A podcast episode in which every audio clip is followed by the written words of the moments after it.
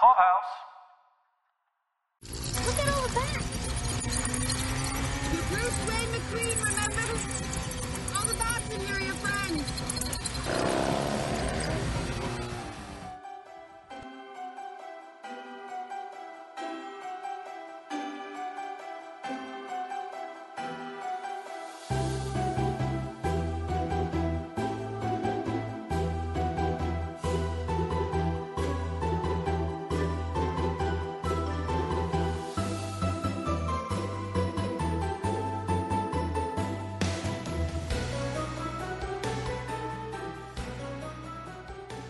This is Strong Creatives Welcome, the NOS4A2 podcast, your unofficially official NOS4A2 after show. I'm Mike Caputo.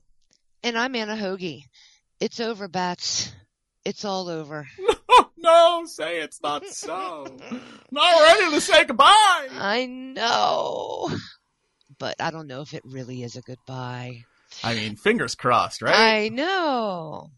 So, guys, episode 10, Bats, our season two finale, is written by showrunner extraordinaire Jami O'Brien and is the second in the two episode block directed by Toa Fraser, who also directed last week's episode 9, Welcome to Christmas Land. You know, I like that because this was a real continuation, or especially the first part of this episode is a real continuation of episode nine. Yeah. Uh, I think when after you you may not realize when you're watching Welcome to Christmas Land, you're really watching the first part of a two part season finale because episode nine and the beginning of this episode is all the action, and then the back end of this episode is the epilogue. It's the wrap up, and you know, which is serving a couple of different purposes.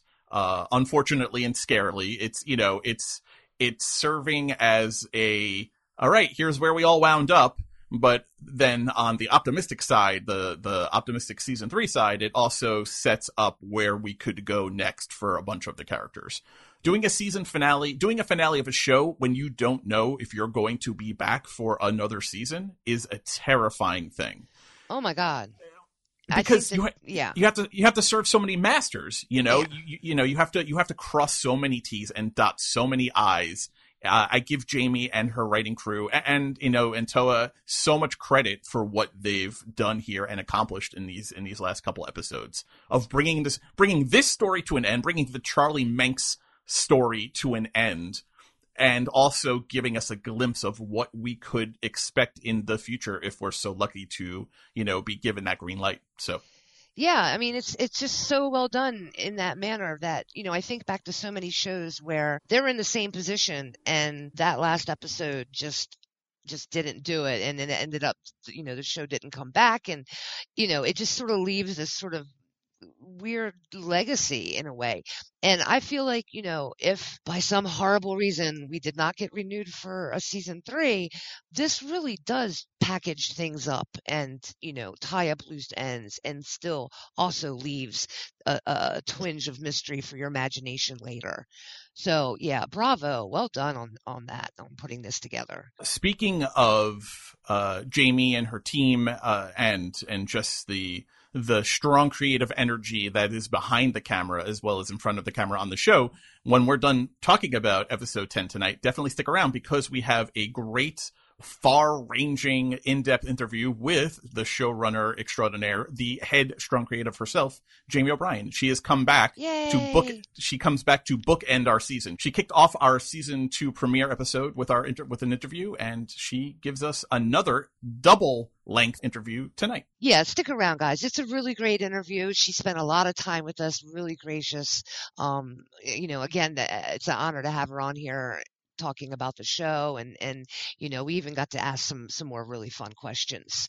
Um so definitely come back for that. I want to definitely get into the wrap up portion of the season and and knock on wood the uh, not the end of the series but at least on the season. And I want to talk to you about where the characters end up and if you're happy with where their journeys took them but I want to do it at the end uh so let's put that at the back end. So let's jump right so we can jump right into the episode. Woohoo! So uh, you know uh, like i said tonight really picks up where welcome to christmas land left off. It's time to get the fuck out of dodge.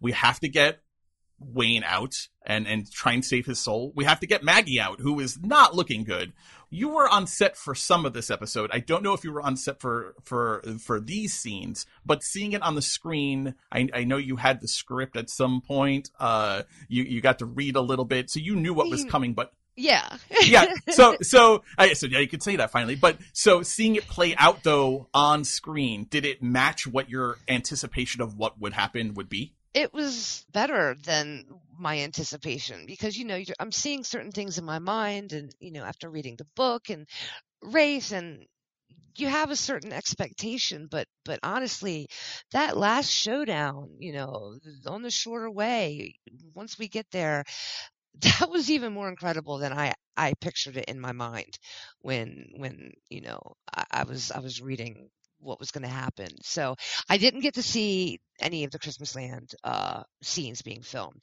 Um, so we, I got to see more of um, the scenes in the ornament forest with, uh, you know, where Lou and Tabitha and Wayne are, are sort of trying to figure out what's going on with him. So, uh, and then also some scenes later on with, with Millie and Wayne. let's talk about the ornament forest because Yeah. it was great. It was great having Lou put together Maggie's tiles. I mean, he, you know, she's not there to figure out what you know uh, when the souls when the souls fall means, and but he does. A- And, is it he? Is it him that does it? Yeah, because he Yeah, it is the Horcrux from Harry Potter. right, which is so great that they named out that because, but then it's Tabitha who starts like smashing shit. And Yes. the two of them kind of really hop on the train. This is a great part of the book that I really enjoyed, and I was, you know, things get changed around, and and the while the show has always done a great job of keeping the soul of the book intact, it's not a, been a straight one for one adaptation. So I was curious what how they were going to bring this concept in of the Horcruxes being destroyed, uh, Yeah. and the ki- and the kids returning, and I thought they did a great job with it. Uh, talk to us about since you mentioned it. Talk to us about what it was like to be on set watching this get filmed, especially as a, especially as a fan of the book and, and kind of putting it together what what they're doing here. It was really kind of fun because you know I got to see sort of how they piece these bits of the scenes together and to sort of uh the time that it takes. It's very time consuming just for these small little scenes. And you know I got to see Ashley Romans kicking ass as as Hutter you know bashing the ornaments over and over again with this, you know, with her prop gun and smashing them on the ground and getting different shots. I think the best part was actually the scene where Wayne has to puke up his teeth and um you know so they're they're trying to get different shots of of the puke and there was even I think at one point somebody yelled puke harness and I don't even know what that is but it was one of the funniest things I heard all day. You mean you mean other than the name of my next hard rock band, Puke Yeah. Harness? Stay tuned Yes, for our album yes. dropping next fall. Puke Harness coming at you, where we do romantic cover ballads on the '80s. Ah! You know, say I- you, say me, Ex- say it together. Naturally. Ah! Yeah, Puke Harness coming at you. Yeah, puke harness. I, I I can see the the album cover in my head and everything. Mhm, mhm. Um, yeah, it was it was a blast seeing them them do all this, and and I really still didn't have it in my head sort of how it would all fit fit together because there's a lot of time in between the different scenes. I just loved being able to see all of this in front of me on the TV now after I was there in person and seeing the detail and everything that you know it's all culminated to this. So you know i'm sort of i'm still excited beyond words basically that i that i got to be there. I just love the whole idea of these the souls trapped in the ornaments um in the first place because it reminds me of something that i think people who are maybe live down south a little further might know about something called bottle trees and you'll see people with these brightly colored different colored bottles hanging in their trees in their yard all around the yard. Sometimes you'll see people that have like these bright shiny jugs sitting out like all around their house. And that is 100% the belief that bad spirits will be attracted to these objects and get trapped inside of them and so you hang bottles on your trees in order to keep evil spirits from getting to your house because they get distracted first and end up in the bottles. So that's just a nice little reflection on on a real belief, a real cultural uh, belief that that's you know sort of I think it's a little dying out now, but you still see it. You still kind of see it if you drive down south a bit. I love that because this was this was almost the opposite of that, right? It was it was Get 'em out. literally the it was the literally the last goodness of these children that gets trapped in the ornaments, Yeah. in the in the metaphorical bottles on the trees. The Horcrux analogy that Luke comes up with is really super dead on. It the is. idea that it's a piece of your soul that is necessary to to reconnect you and make you a whole person again it could not be more clearly explained without doing a lot of explaining i think that just the the way the show demonstrated the idea was so clean when the kids start popping back in through the forest and they're normal again Yeah. And and when you compare it against Millie, who is still her her ghoul self and still holding her cat ornament, the juxtaposition was so nicely done and executed that it's one of those scenes where it's a complex idea that they're explaining, but it's so simple once you see them explain it. You know what I mean? Uh, oh, totally. Yeah. they could have made they could have made it really complicated and and a lot of viewers scratching their heads like what's happening where how come the kids look normal but I, I thought laying the clue with maggie's tiles and now demonstrating how it goes in practice was just a really nice way to tie it all together for people who hadn't read the book or you know, were just kind of confused about what they were seeing it was a really simplistic elegant design to do it that way Very much so. What did what did you think of like Millie's expression as she was standing there watching and holding her ornament? I mean, I almost like was wondering if she was going to start running at him or something. She looked really pissed. There's a scene in Anchorman where Ron Burgundy jumps into the bear pit. Oh yeah. And- oh yeah.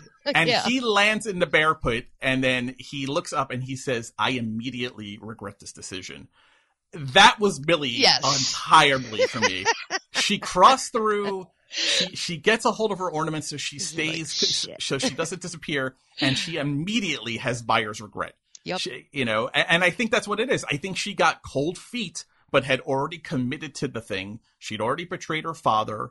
She had already left Christmas land. She had gone too far to turn back, but I think she wanted nothing more than to turn back. And uh, buyers, I, I, when we talk to Jami, you'll, you'll, you'll hear me ask if Millie had buyer's remorse. I think she did. I think she absolutely got cold feet at the prospect of looking normal again, of being normal again. I think it terrified her Definitely. and, and and I think it translates into a little bit of anger that these kids all look normal. Like she's pissed that they're doing what she thought she wanted, but at the same time, she also realizes maybe it's really not what she wants. But did she really have a choice at the same time? Because if her dad was going to die, she was going to die, all the other kids were going to die.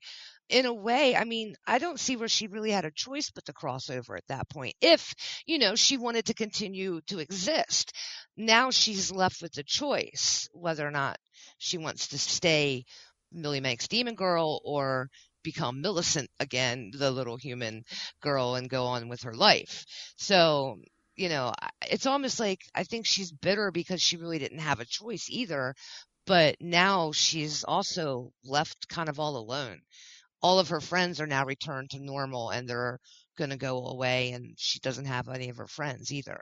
Yeah, let, let's stay with Millie though for a second because the rest of the episode really plays out with her vis-a-vis Wayne, right? Right. Because Wayne Wayne keeps getting drawn to to the sleigh house and to the ornament forest because he he's he still has a draw to Christmas land to the idea of it and, and to Millie. And you can see that she hasn't lost all hope, right? Because when they're laying there, and it's so cute where they're like both of them like laying up in a star. I absolutely maybe one of my favorite scenes in this episode. The I two got of to see that part. Oh, I know.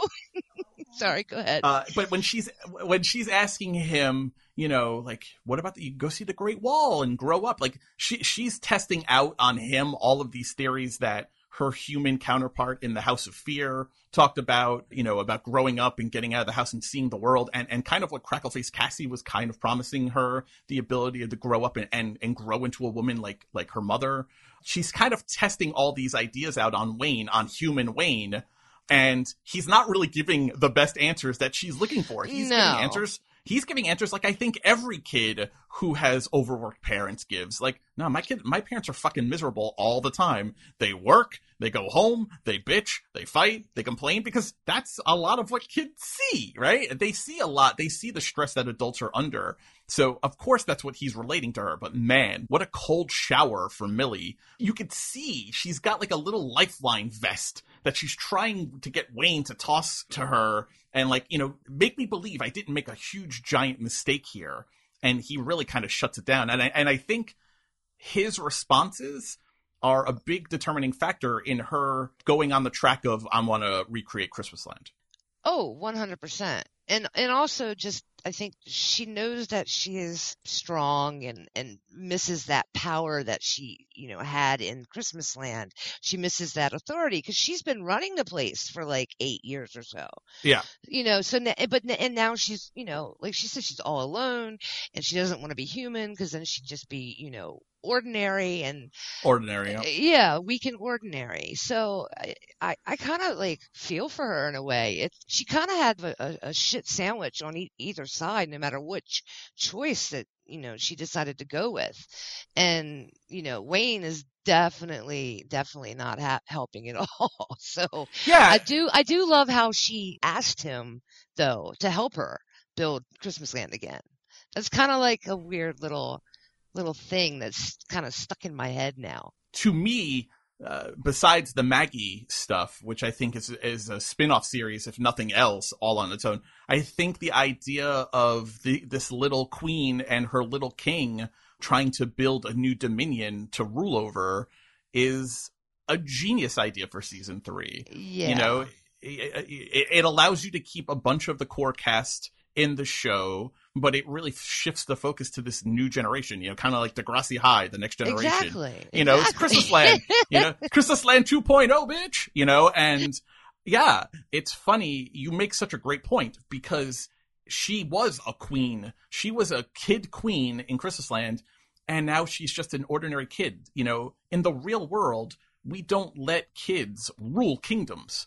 You know, No. we don't unless you're doing a, like a Lord of the Flies reenactment, we we don't allow kid rulers anymore in this world. Uh, that's a very like you know medieval like French concept to let little little uh, kings be on the throne or queens be on the throne. Yeah, so if you're one of those people who makes a pros and con list before you make every decision, now that she's here, her con list is all fulled up on being in the real world. Oh, not to mention just the fact that she has to basically hunt and kill wild animals to eat now.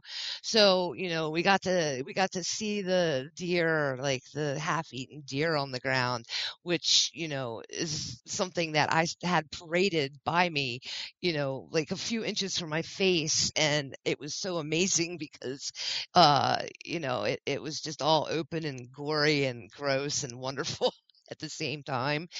And it was also fun on because there's you know definitely parts of the scenes that get cut so you know there's like she was biting into the the deer or the rabbit and it was like growling you know making growling sounds and everything which is just so funny because it's just fun to see how into it Mattea gets you know She plays feral very well. She Yeah. plays feral, feral animal like a real pro. But if you sure. really want to get surreal, we had the dinner break pretty much in the middle of, of these scenes. And so I'm sitting in this big camp hall eating dinner and there's little Millie Manx in full costume, little Wayne in full like demon costume. She's got like the blood all over her face and they're running around with ice cream. And it I was just that. so bizarre and so funny because I mean they're completely full out outfit, hair, makeup, everything. It was these little little characters running around the dining hall for ice cream and cookies and just being kids and being adorable.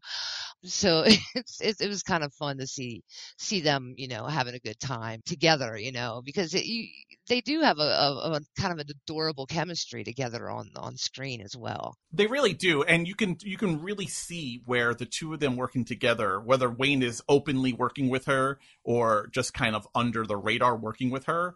The two of them trying to rebuild a Christmas land is so chock full of promise and and wonder like it really makes me excited for the next season if that was going to be a thrust of the of the arc if if that was going to be a mainline storyline I, i'd be really really into that i'm glad you brought up the deer though being paraded by you though because when we spoke to prop master extraordinaire Joshua Meltzer for last week's episode, we actually asked him about this. And so we're going to cut in our questions uh, that we've been holding on to since then uh, about that deer right bonus, now. Bonus, bonus. So I have another question from my visit to the set that day, and this is obviously going to be something that uh, people don't see until tonight's episode, episode 10. We have a deer that Millie eats, and I was just standing, I think, outside of one of the tents, and somebody just walked in. I'm guessing it's Heidi, walked by me very closely with this like half eaten baby deer. And because, you know, I was sort of in the wilderness on his farm in this location, and somebody's walking by me with a dead animal, I didn't really think at first that it, it was, wasn't real it looked real. It, it, I mean, the fur, everything. And I mean, how do you even go about creating something like that that then somebody has to then eat, basically, put their mouth into? It was incredible. Uh, the deer itself was real. Uh, it was a, a, taxidermied animal oh. that um, I rented.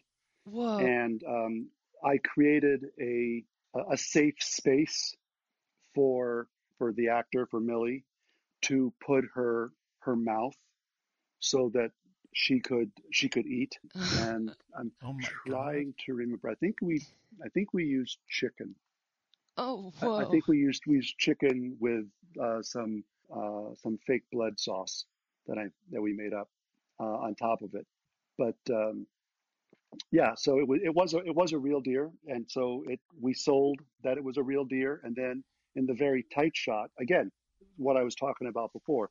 We show the audience that it's a real deer. So now they know it's a real deer. So right. then in a tight shot, you know, we can move stuff around a little bit to create a big space for her face to go. And the audience will be along the along on the ride with us.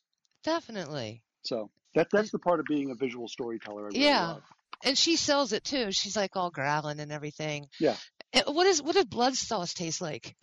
it's usually sweet. Um, I would hope so. You know, um, all our all our all our blood recipes, for the most part, are generally some sort of syrup based. Maybe the children of Christmas Land wouldn't be so into blood if it didn't I taste know. so good. Stop I feel like this. I feel so like good. this. I feel like this might be a chicken or the egg kind of thing. You know? Yeah, the they're, smallest. They're probably all on, they're all on a sugar high. That's it. Yeah, a bunch of diabetic ghouls running around. Pretty much. That's a problem. oh, damn it. The, oh my the, God. the American Dentist Association is going to be after you guys. It's not cool. Again, big thank you to Josh for uh, man, he just spoke to Yeah. us for so long and just answered all of our questions. And uh, again, I, I could have I could have stayed there for a very long time, just asking him about all sorts of manner of NOS4A2 things and his long, extraordinary career, which is just fantastic. Uh, yeah, so big big thank you to Josh for coming and talking with us and spending so much time, just letting us you know behind the scenes a little bit into what his world is like, which is fantastic. So after Vic successfully saves Wayne from Christmas Land, and she basically tosses Wayne to Lou and, and heads right back, you know, across the shorter way to go rescue Maggie. Let's set aside the fact that you actually knew what was going to happen. Watching it, it, uh, for me anyway, there's a real possibility here that Maggie doesn't make it, right? This is a season finale. We Right. don't know if there's a season three. Jahkara is this larger than life presence, so it would be an epic death. I really wasn't 100% positive that she makes it out of the series alive or the season alive tonight, and not positive that she makes it out of this scene alive. Uh, what was it like for you to watch the the kind of tension of her being rescued and then the that standoff in the shorter way? Oh my gosh. Again, it was just sort of a lot larger than I pictured it. It was a lot more intense than I pictured it. The effects were incredible. Uh, just that build up of the bats swarming and then the, the, the build up of the, the, the bridge itself just, just rumbling and, and, you know, basically almost trying to implode on Charlie. It was so exciting. I loved seeing Zachary Quinto at full on like curmudgeon Manx and the and the stuff that he was yelling was cracking me up. Um I was Yeah. like yelling, Miserable harpies Miserable harpies. and, and on the bridge.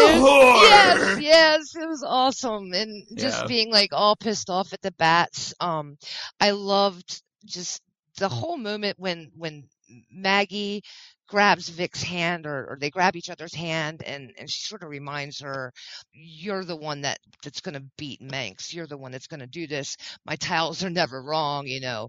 You're the one that they said could do this. So it was great to see the strength of them sort of coming together in that moment when you know the car went into the static i wasn't sure basically if that was going to be an open door or not because i didn't have the entire script for the episode. I had like parts of 9 parts of 10 and so i i, I wasn't aware really where they were going to take it from here.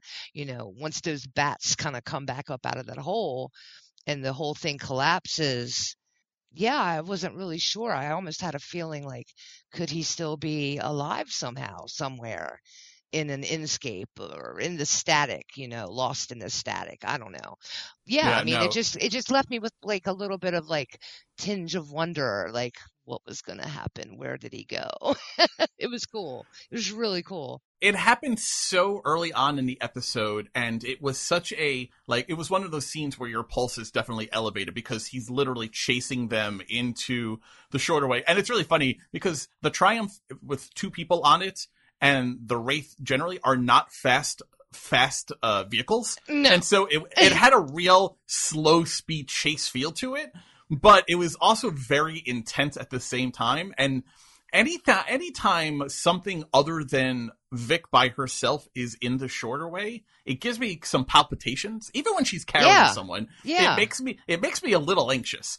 It was enough that she had Maggie with her, but the seeing the wraith, it was almost obscene to me to, Oh, yeah. to see the wraith befoul her inscape this way. Yeah. To, to be there, it was like a germ invading a body. Yes, Yeah. soiling, soiling her space, her her beautiful inscape. Oh yeah, definitely. And- it just in, invasive and and Yes, that's Yeah. the word, invasive. And, Yeah. and and in the same way that uh, you know white blood cells will rush to an infection, I loved, loved, loved, loved, and maybe my favorite part of this set piece were the bats because Yeah. they come. Yeah. She psychically brings them to her defense when they start smashing themselves into the windshield of the wraith. The wraith that has been basically indestructible. Is getting ripped to fucking shreds by these bats. because all he is is an old bitch in her inscape.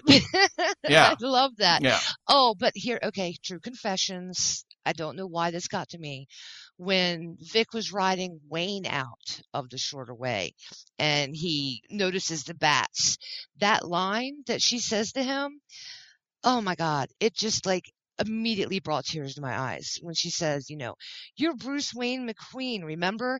All the bats in here are your friends. And it just like was the best sentence in that moment. It was so heroic. It was so beautiful. He, you know, was sort of filled with wonder and it got me, it got me misty. I got a kind of, kind of teary about it. I still do. It just affected me. That one line, that one moment, just, uh, it might have been the favorite, my favorite moment of the whole episode, honestly. it was a, such a genuine moment. There, there have been a couple times this season where you and I have pointed out a, a truly memorable mother-son bo- moment between Wayne and Vic, between Ashleigh Cummings and Jason David, who have such great mom-son chemistry. It was a great line from her and delivered so pitch perfectly. Yeah. But he did, he really did have this wonder about him. It was a beautiful moment. Yeah. I'm getting misty again. Stop. Uh, but yeah, but yeah. So let, us bring it back to the action. I, I again, I, I'm glad you brought this up. The idea of Maggie really bringing it back all the way to season one, and the reason that Yeah. she sought out the brat to begin with was because the Tiles knew that she was the one to defeat the Wraith, uh, and, and by extension, Charlie. It was such a nice bookend to that moment that Maggie was there with her taking on this final this final battle. This is the final boss battle. You know, last week was Yeah. it was the mini final boss battle. This is the big boss battle, and Maggie's there by her side, but at the same time, it's Vic that has to do it. And and Vic takes a stand there, and I love all of her reasons because if she lets him go all the way through the shorter way, she's just leading him to the person they all love. You're you're playing right into his hands. You know the I, the thing with Charlie Manx is you always have to get him rocked back on his heels. Taking the fight to Christmas Land looks awesome, but that is that motherfucker's like home field advantage to the nth degree.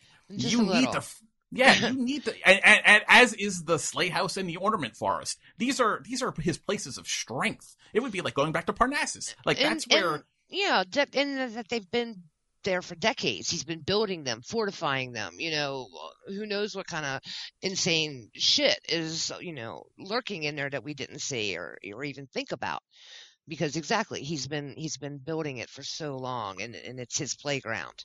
Right, and right. He knows he knows all of the ins and outs. So if you're Vic and you are thinking clearly, like you know, if you're playing chess when everyone else is playing checkers, taking the final battle into your inscape, into where you're strongest as a strong creative, it's the only place that really makes sense. And so narratively, it is genius that that's that this is where it happens. And I'm so ha- I, I loved how it did. But like you, at that moment in the episode, I was like, "There's no way he's actually fucking dead. We're we're going to Right. see him again." Yeah, right.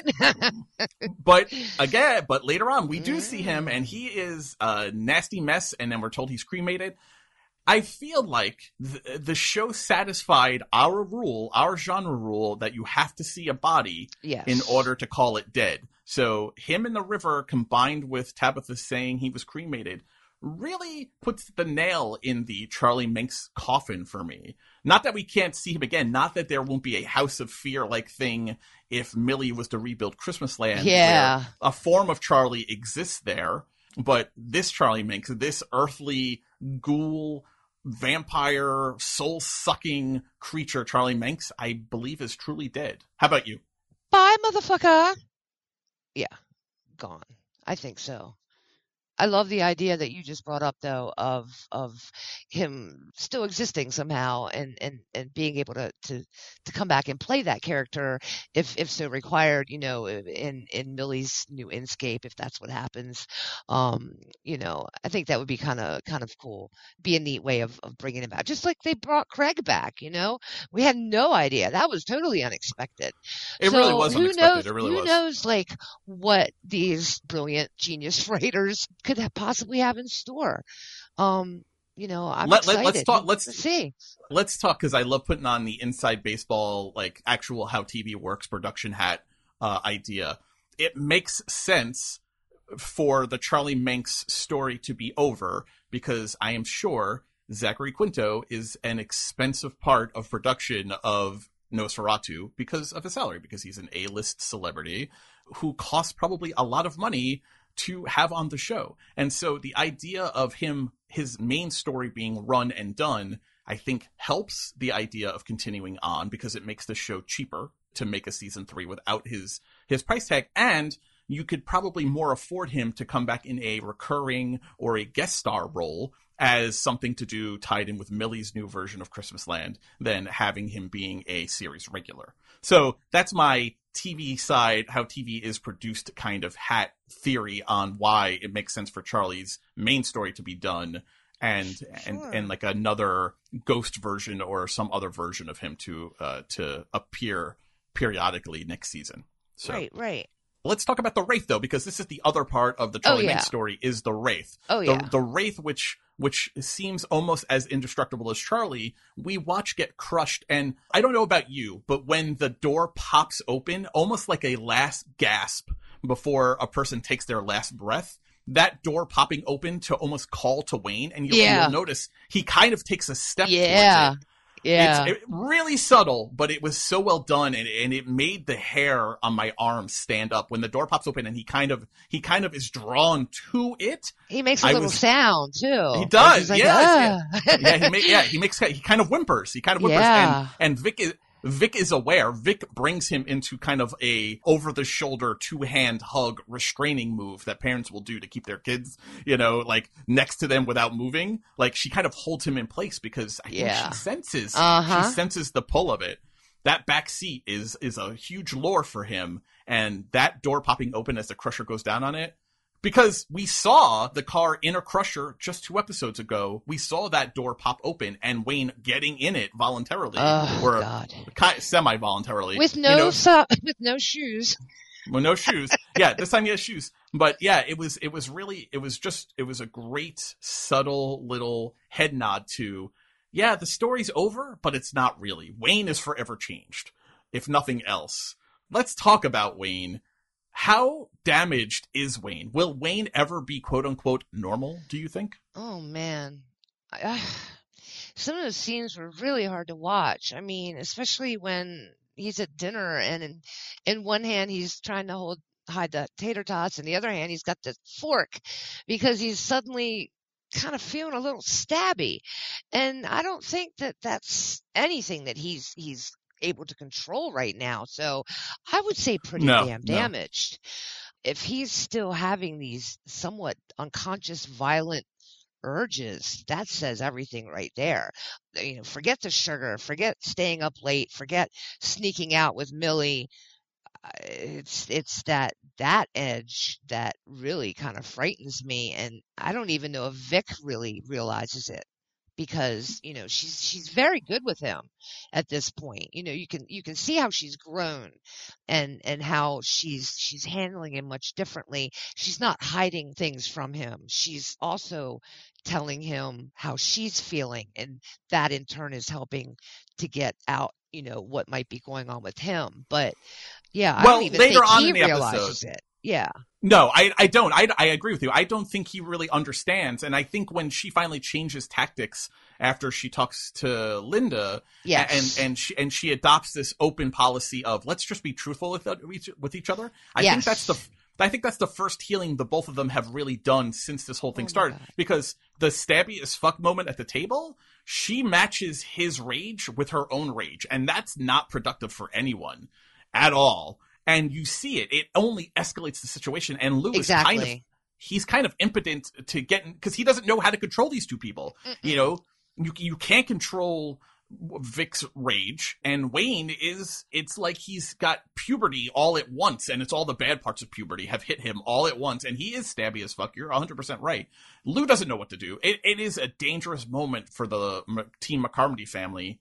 It's a really sad moment, but later on when you see her confront him and he tries to hide the drawing and she draws him out and she asks him questions and she keeps her shit together i think that's the first real moment of healing for those two which makes me it. hopeful Yeah. for the future but at the same time he is still like kind of like digging millie and digging millie's vibe and digging her like you know christmas land 2.0 vibe also so wayne is in a real tough spot it's a real battle for his soul as Still i think we. Yeah. as we go into season three, I think that's the showdown is do I choose my mother or do I choose my, you know, little girl lover, my queen, as it were? And that's the struggle for Wayne, I think, in a season three, right? That's that's where I- he's I gonna be pulled. I've I would I would assume so, yeah, because he he really is still he's skirting both worlds, and you know once you get a taste of Christmas Land, man, I think that it, I think it probably sticks with you for a while. But also on top of that, is he sort of starting to have visions like Vic? Did we see him like having flashes, like visions when he was going to sleep? Because that seemed like exactly what happened to Vic when she was starting to come into her powers and things. Um, do you think? Could it be? Do you think he's a strong creative? I mean, I personally, I personally think he is. I think he is manifesting too. all of the signs. But when we asked Yep. Jami O'Brien about this, she gave a she gave the exact answer someone who wants you to watch a season three of the show would say, and she says, "I think you have to tune in next season to to learn the answer to that question." God damn it, Jami! Just tell us now. She's I want it now. She's planting the seeds, though. Call me. Veruca Salt. I want it now. I want it now. so, uh, yeah, no, I think, I think all the signs are there. He just interacted with Charlie with Christmas Land. I think the reason Millie treats him almost like an equal, and Yes. whereas she had where she had dominion and and really would just boss bitch all of the other kids at Christmas Land around, she doesn't treat Wayne that way. No. She, she treats him with a little bit more respect and as an equal, as an equal as much as kids can treat others as equals. You know, like I see you as the same as me. I think all of those signs point to him being special in some way. Now, is he a strong creative like his mother and like Charlie Manx? Or some other power that has yet to really manifest itself? Who knows? But I think it's undeniable that there is something very special about him. I definitely do. I think I think we're going to have a sort of like budding, strong creative that comes out of some kind of conflict. Something's going to happen. Something's going to bring it out of him at some point. And I think you're right. I think Millie senses that too, because I honestly, I mean, think Millie might have something going on too. How how else is she going to rebuild Christmas Land? I mean, she's going to have to create an inscape, right? It's interesting when you think about Millie. I think you have to kind of think about Charlie's backstory and how he began to build Christmas Land. Uh, and if if you follow down that road, you imagine that she's going to have to have some kind of violent killings in her near future if she's going to start working on it, which does not spell a great end potentially for the lovers at Sleigh House at the end of the episode when when the scene when the show ends on her punching through Yes. the windshield that's her Mr. Tim. That's her mom moment, maybe, potentially, where we're going to see static hit her eyes as she goes to Crunchtown on those two. Yeah, I, it's really interesting to see. But also remember, Christmas Land really got going uh, as an adult when Charlie Manx had a daughter and really got her on board with the idea of Christmas Land. So Millie as a human was extremely influential and important, I think, to Charlie really creating a Christmas Land that he could finally visit. I think without Millie's participation and enthusiasm, I don't know that he finally gets to take that drive in the Wraith, to, you know, down the St. Nick Parkway to the gates of Christmas Land, where we have that great scene earlier in the season where the two of them walk in for the first time together. I like I- that take. I like that because they were imagining it together. They were, They were. coming up with the ideas together. They were talking about where the rides were going to go and what animals would do what. And I mean, they they were planning this whole thing Right. from the When- point when she was a little girl. when because when Charlie's a kid, eh, he's just talking about how he wants to fly out of this world. He doesn't have a specific place in mind that he voices anyway. I mean, we see the demon snowman. We we, we know he's obsessed with the sleigh. So it's it's hard, it's not hard to imagine that he's pointing towards a Christmas land like place. But it's only when he is a young father that him and his daughter really hatched a plan together. Like you said, they're talking about the rides and and they're editing it right because she changes the position of where one of the tanks are going to be, and he's like, "Oh, we're moving that around." We had already talked about like like they were really designing this fucking place. They Were doing it, exactly. they were Yeah. doing it together. They built Christmas Land together. Like we always associate it and credit as a Charlie Manx creation, but I think that's a little nearsighted. I think setting up Millie for a season three story, I think you have to take a step back, rewatch season two from an eye of Millie was very important to the creation of Christmas Land. But Yeah. maybe needs a partner in crime like she was to Charlie. Maybe she needs a Wayne to her, you know, she's the, maybe Wayne is the Millie in her Christmas Land 2.0 build. Someone to bounce ideas off, someone to Yeah. harness, harness their energy with. I love that That's- idea. That's my it. take anyway. I, I- and it, just going back to the strong creative line, and I, I highly recommend to everyone go back through season two. I know you're all going to fucking watch it again. Go back through season two, watch for the signs. All of the signs, uh, there are so many signs dropped throughout the show. The show is so smart. It's dropping clues all season long about the fact that Wayne may have powers. Rewatch it from the eye of did Wayne make that happen? Yep. Is Wayne manifesting that? And I think you're going to see a lot of times there are signs there that it's Wayne eh, manifesting early powers, just like his mother did in the book. Remember, in the story, in the TV show, Vic is 18 when her when her powers manifest, And Jami will bring that up in the interview. She talks about it. When I asked this question, she went to, you know, Vic being like 18 when her powers manifested. Yeah, In- she specifically said 18 when she was. She did. Manifested. She did. But in the book, Vic is eight, which is the same age as Wayne is now. In the book, she's eight when she begins to manifest her powers. And I don't think that is a coincidence. I don't think that's a coincidence at all. I think that is No. a really important detail that I'm laying down my $1 bet here becomes part of the story of season three and this exploration of Wayne and, and what he can or cannot do. Well, speaking of Vic, how did you feel about her basically like hanging up the strong creative towel, putting the triumph in storage, and living in the quote unquote real world, you know, with her family at this point? I mean, good for her for not drinking. That's that's awesome. But what did you think about her just sort of giving up being a strong creative in that way? And no more no more Inscape, no more knife. it's really hard to work through, right? Because there are pluses and minuses to it. It's easy to see where she needs to be a mom and she needs to be a wife and she needs to be herself. She needs she needs Yeah. to live a normal life. Yeah. You know, Mag- Maggie got 8 years with Tabitha living a straight normal non-magic filled life. And maybe Maggie is restless with that now. Maggie is restless with that now and wants to she wants to explore.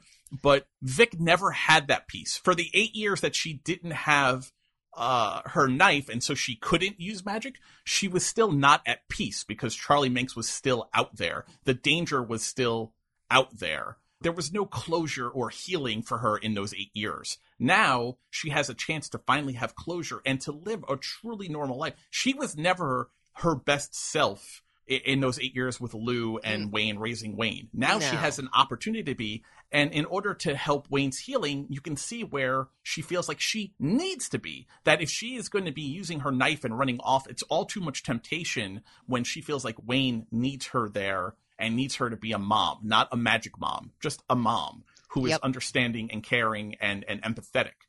So I see all that. But, but there is a large part of me that really identifies with the with the hard sell that Maggie's giving her. It's the hourglass man's theory, right? Yeah, are- use your gift. we are blessed with these powers. Why should we have to take a back seat to using them to make people who don't have the powers happy? That's a really Yeah. strong argument that that I see the attractiveness of that. But I think if I have to decide, I agree with her decision to hang it up for now. It, it's definitely like something I can relate to, and, and, and it's a conflict because she's had to overcome alcoholism, and then she also has the, the constant desire to, you know, run away, like jump on her bike whenever something isn't going right.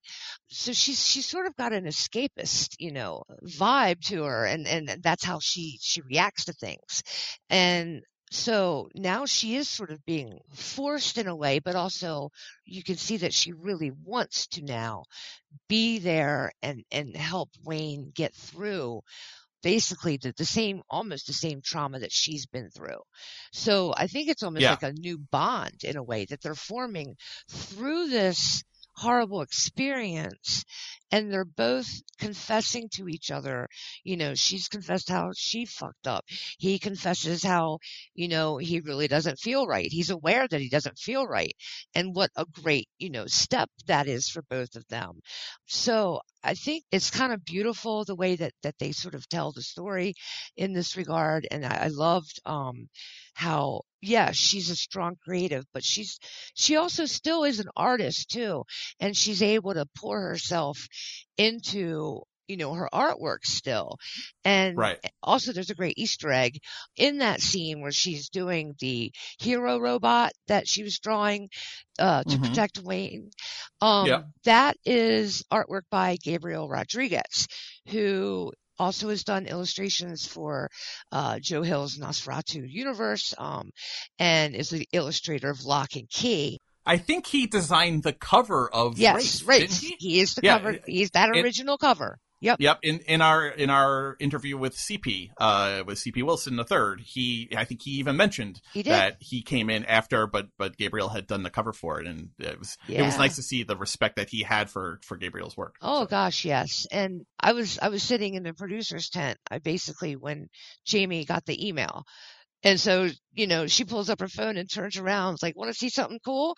And, you know, I get to see this draft of this, and it was like a red line draft and everything of this awesome robot drawing. She's like, that's, you know, one of Gabe Rodriguez's drawings. So it's like, oh my God. So I had no idea at all, like how it was going to be used in the show or when.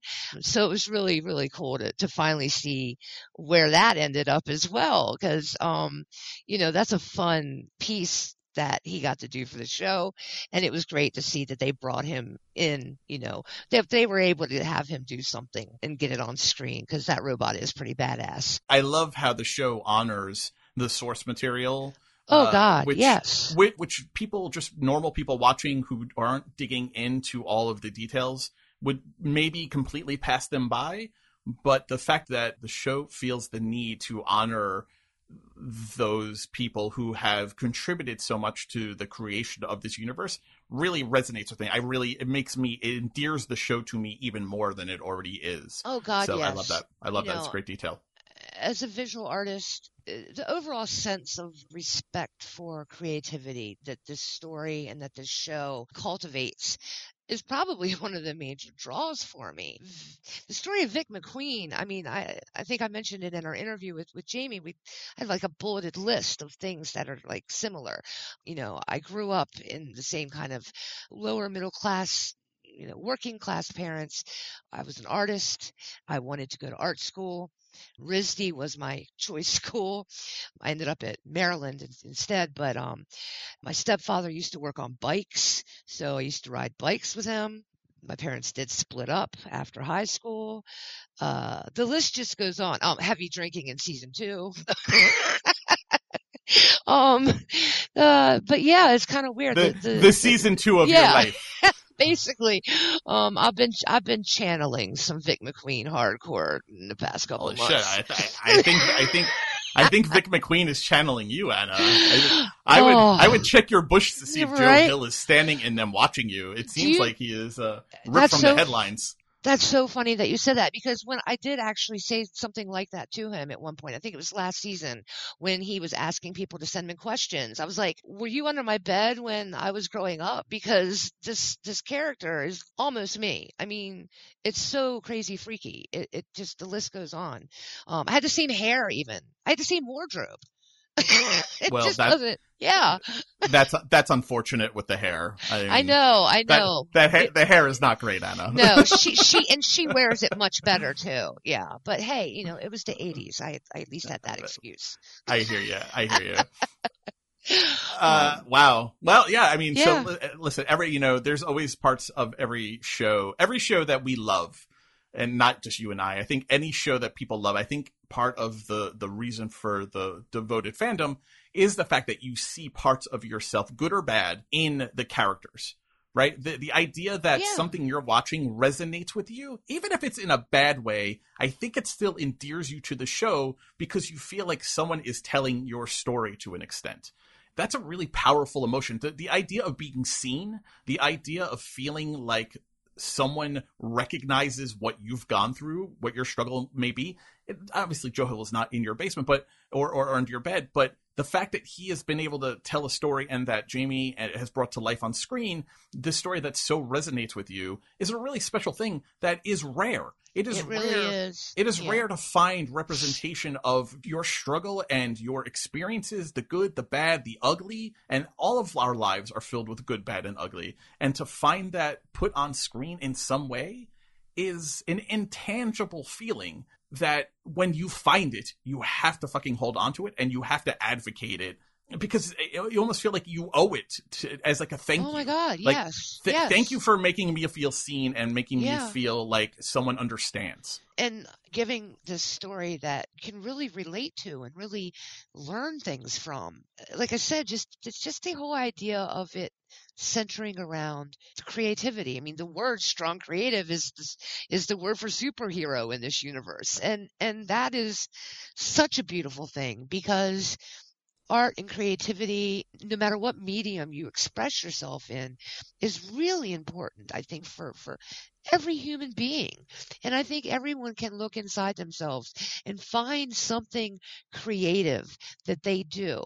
And it doesn't mean that I paint or I draw or I sing. It means you turn what you do into an art. So if you are a landscape worker, you do that to the most amazing ability and that becomes your art because you that is your power. You make that the best, you know, and everybody can look at what they do the best as your art. And, and that's, you know, something that I always try to tell people who get down on themselves and say, well, I'm not creative and I don't have an artistic bone in my body. And they just don't even see that that's possible. It is. Everybody can do it. Everybody can find something that, that is their art. And that is my soapbox for the day. Thank you. Well, I, mean, it's it. I, I love it. I agree with it. I personally do not actually have an artistic bone in my body, but I, I, I agree with what you're saying. I think everyone generally are too hard on themselves. I think there is a little too much denial and and insecurity in what we do, just across the board. And we could all do with some people backing us up and reminding us that the thing you do makes you special and makes you stand out in this world that yeah. you know which again this is this is a theme that we're, we're, we're identifying here but you and I, I know for sure would also say it was a major thing about the magicians that we both. Oh my loved. god, yeah, exactly. The, I, the idea of being seen is a core, core theme of the magicians. And, it is maybe yeah. the central theme that you are not alone it is one of the things the show did best, and it's the reason that the fandom is so devoted to it. And Nos is no different in that respect. Let yeah. me ask you a question, yeah. just to bring it back to the episode. We talked about the need for Vic to give up drinking, to give up her inscape, to give up her knife, so that she could be a mom. And, and alcoholics are never cured. You're always in recovery. Anyone who has an addiction is never cured. You always are in recovery because there's always the potential that you fall back into those patterns. If we take that statement as true, does it make Maggie kind of a shitbird friend to tempt her so hard in the diner about trying to get her to come along on what Maggie is now going to lean in hard to on these adventures. You know, the the empty forest, the tickle cricket. What was the cricket one that she mentions? I, I forget what my. I don't remember either.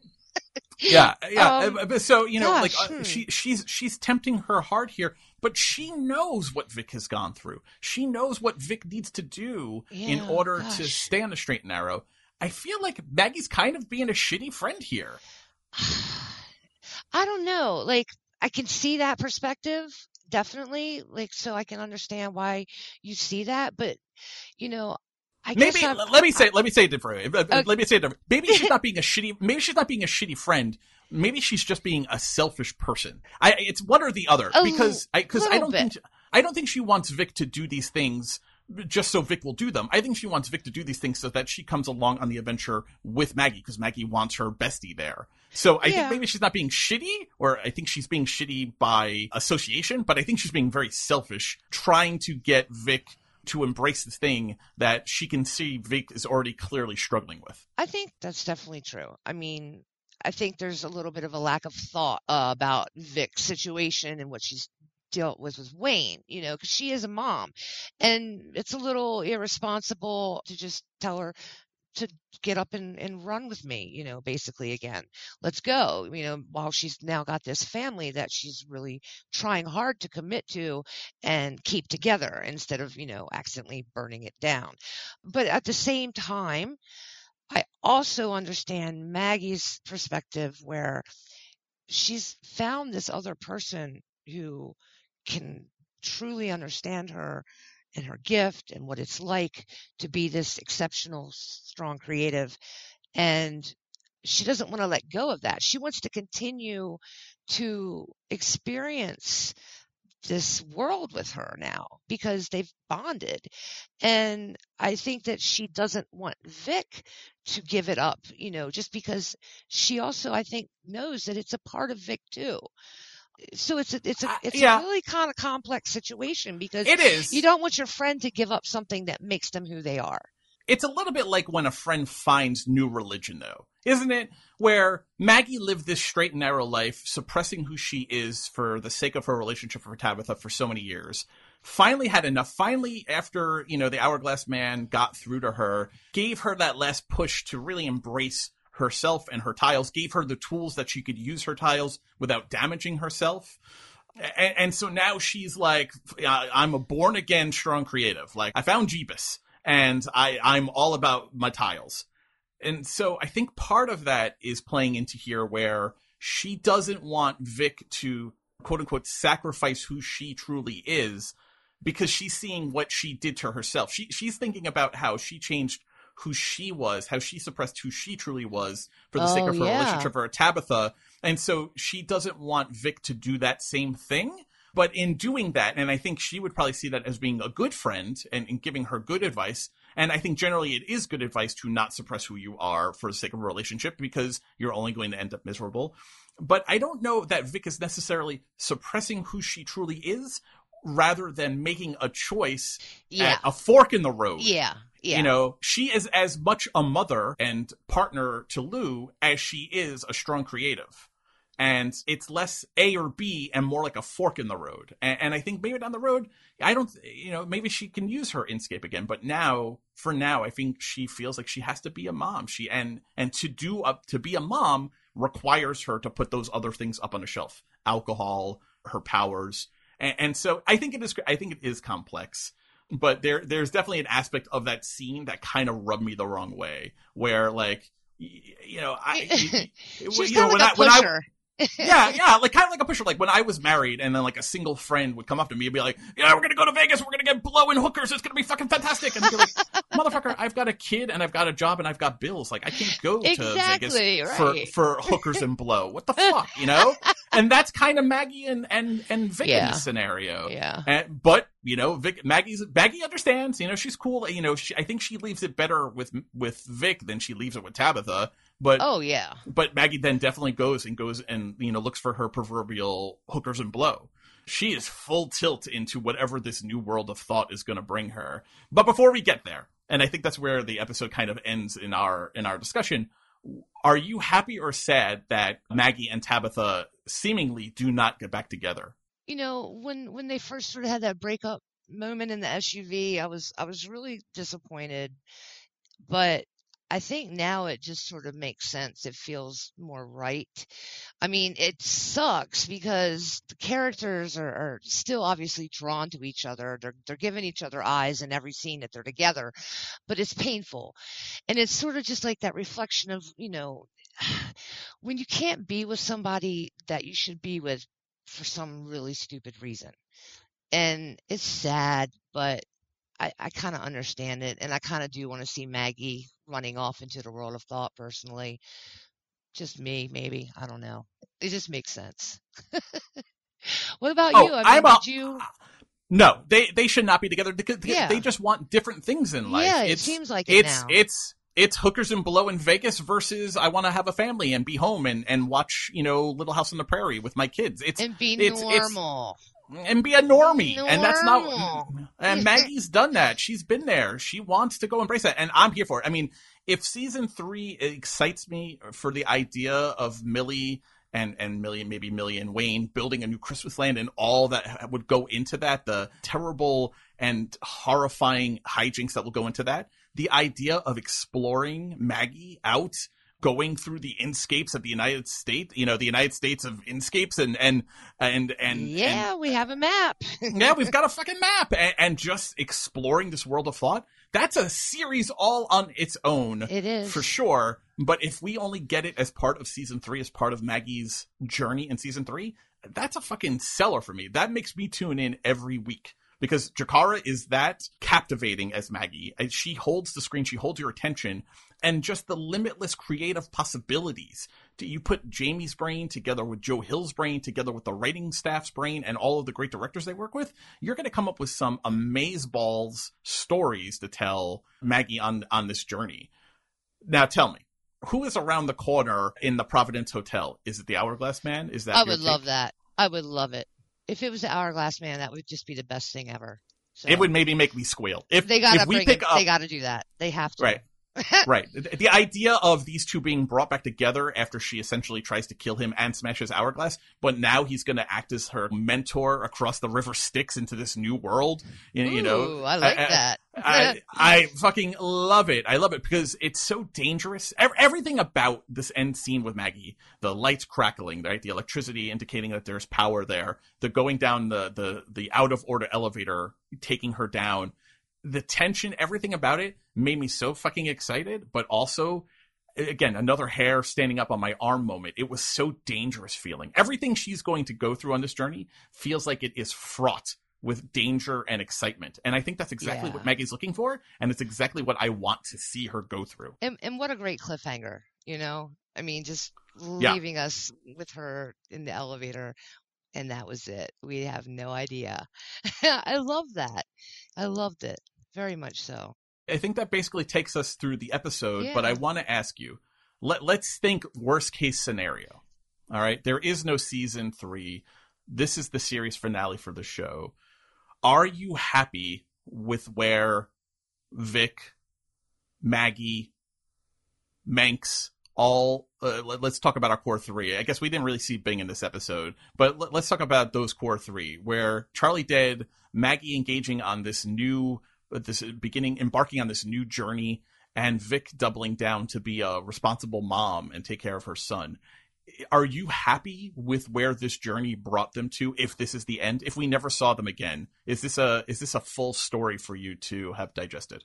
100%. I absolutely love it.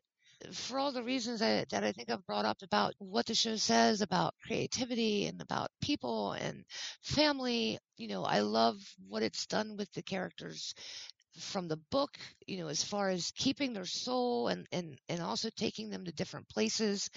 I definitely could see this as as a as a as a completed piece and be completely happy with it. I mean, if I keep talking too much, I will start to cry because it means that much to me. This story does. So, you know, when you ask me that, yeah, definitely. I thought it really ended on a beautiful note, honestly. I really do. I, I 100% agree. I think all their stories ended in the best possible place for that character. The idea of Vic having Lou and having Wayne and now finally getting to be a real family that can heal and be together. I love that. Because that's what Vic didn't have as a kid. Her family was fractured. Exactly. As a parent, the thing I always want most from my son is for him to do better than I did and for him to have a life better than I had. And, and and Vic now gets to have a family that she didn't have. She gets to build on and improve the experience that she had growing up, and she gets to have that with Wayne and Lou and build that all together. I love that for her. Maggie, she's this caged animal who has been declawed, who is now getting her claws back, and she's going to go out into the world and wreak havoc and experience everything. That's exactly where Maggie needs to be now. She doesn't need to be with Tabitha. That served for a time, but she now has the tools to use her powers without damaging herself. She's born again, and and that is where her journey needs to be, and that's exactly right for that character. She's been so restless for so long. She's now going to get to fly, and and Millie. Yeah. And, and listen, Charlie. Charlie needed to die. Charlie is a bad guy. I mean, we often talk about how Bing maybe seemed worse than Charlie, and Charlie maybe is kind of a good guy. No, Charlie Manx is a bad guy. He has redeeming qualities that makes him. Eh, eh, eh, he- he- He's very charismatic. He has like a pretty good sense of humor. You know, he's easy on the eyes in his young form, but that's all top coat. He is a bad guy. And he deserved to die. He needed to die for what he did to all of those children, for what he did to his daughter, his wife, for the pain and he caused Vic and her family. He Yeah. is a bad guy who needed Yeah. to die. So I mean, all of all of the characters, like you know, just just all so well thought out and Yeah. complex, and where they've ended up, just it really does make sense for each one of them. Even Linda, who's who's got the whole crew now living in her house, you know, basically with you know the husband that we still have never seen. Virginia, Virginia Yes. never got her ginger list. she Apparently, never got her ginger. Man, I was so I was so close to asking Jami about I it, but I, I didn't want to. I didn't want to make it weird, but I was so like, so what happened with all the gingers? Was Rupert Grint not available? Like, no Rupert Grint was on Virginia's list. I mean, he's the ginger of all gingers. So, too much, too much. uh, what an man. amazing ride, Well, though. It really has been. This, Well, this amazing has been an ride. amazing season. Absolutely. Amazing season, but it's not. Oh, it's not done yet though, because now we have we have the final word from the High Priestess herself. Stick around now as we interview Jami O'Brien on the season, on the show, on her own personal journey to becoming a writer, to, Yeah. to how it influences this, how her personal stories influence the show, Yeah. the stories we see in the show. It's a great interview. I hope you guys stick around, and then afterwards, Anna and I will come back and wrap up this episode and the season. So stick around.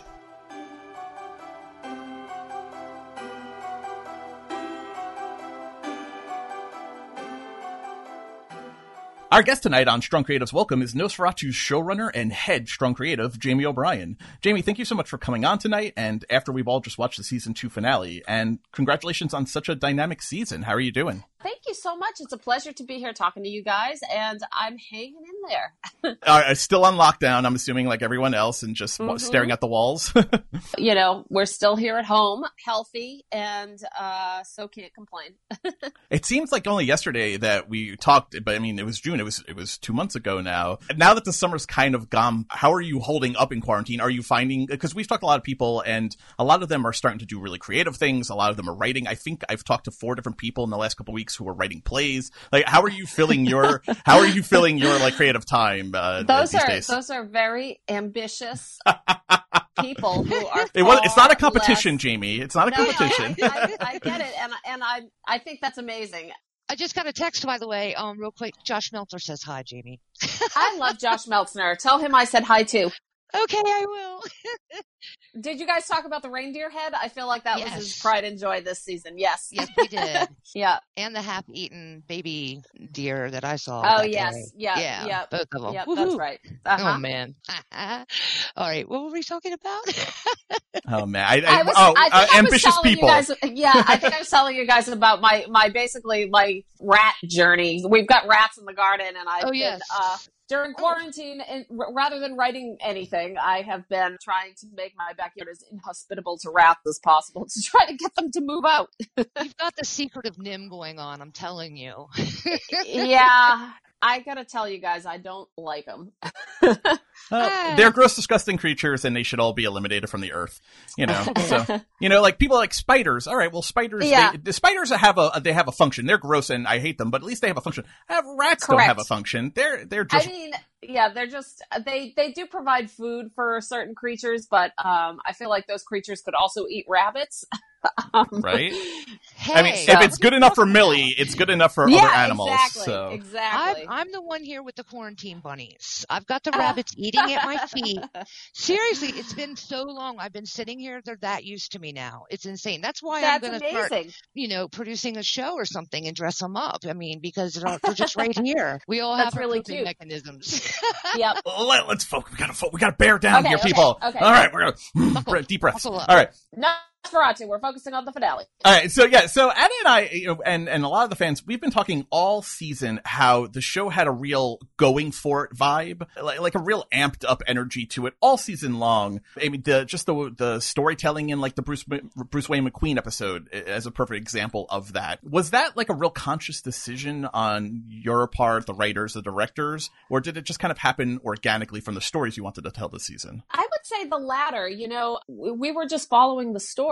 When you begin with two characters who know who one another are and know one another's strengths and weaknesses, and one of them has a child that's about the age of the children that the other one likes to abduct, you're automatically starting at a at a much kind of faster, high stakes place than we were starting in season one, where we were kind of exploring the world a little bit more. Uh, and where season one, there was a lot more mystery. I think uh, to the storytelling this season, it's just again just a function of the story that we were telling. It just led us to this more high octane kind of actiony storytelling that you saw in season two.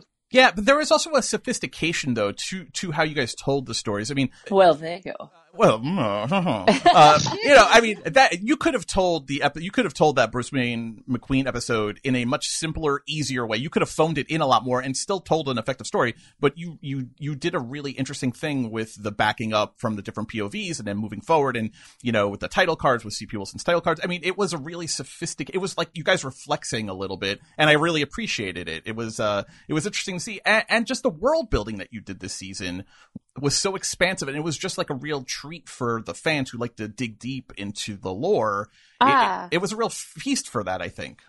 Definitely. That's so great to hear. Yeah. Um, you know, at that episode, episode five, um, Bruce Wayne McQueen, it was written by Tom Brady. And it's funny, uh, when we started season two, one of the, one of the things that we talked about was that Joe does that little trick a lot in the novel where he'll start to tell the story then kind of from one character's point of view and specifically the abduction sequence is, is written this way. Part of it is from Wayne's point of view and then you jump back and you're in Vic's point of view. The story doesn't play out exactly the same way, but I think it's pretty close and we wanted to honor that and uh, i wasn't sure exactly how we were going to do that and then when tom started working on the story he said to me you know this really to me i think is a story about vic and wayne and so i want to just focus on their points of view which i thought was really smart and we just decided to to kind of go for it. And then it's funny when we got the director's cut the title cards were actually not in the script.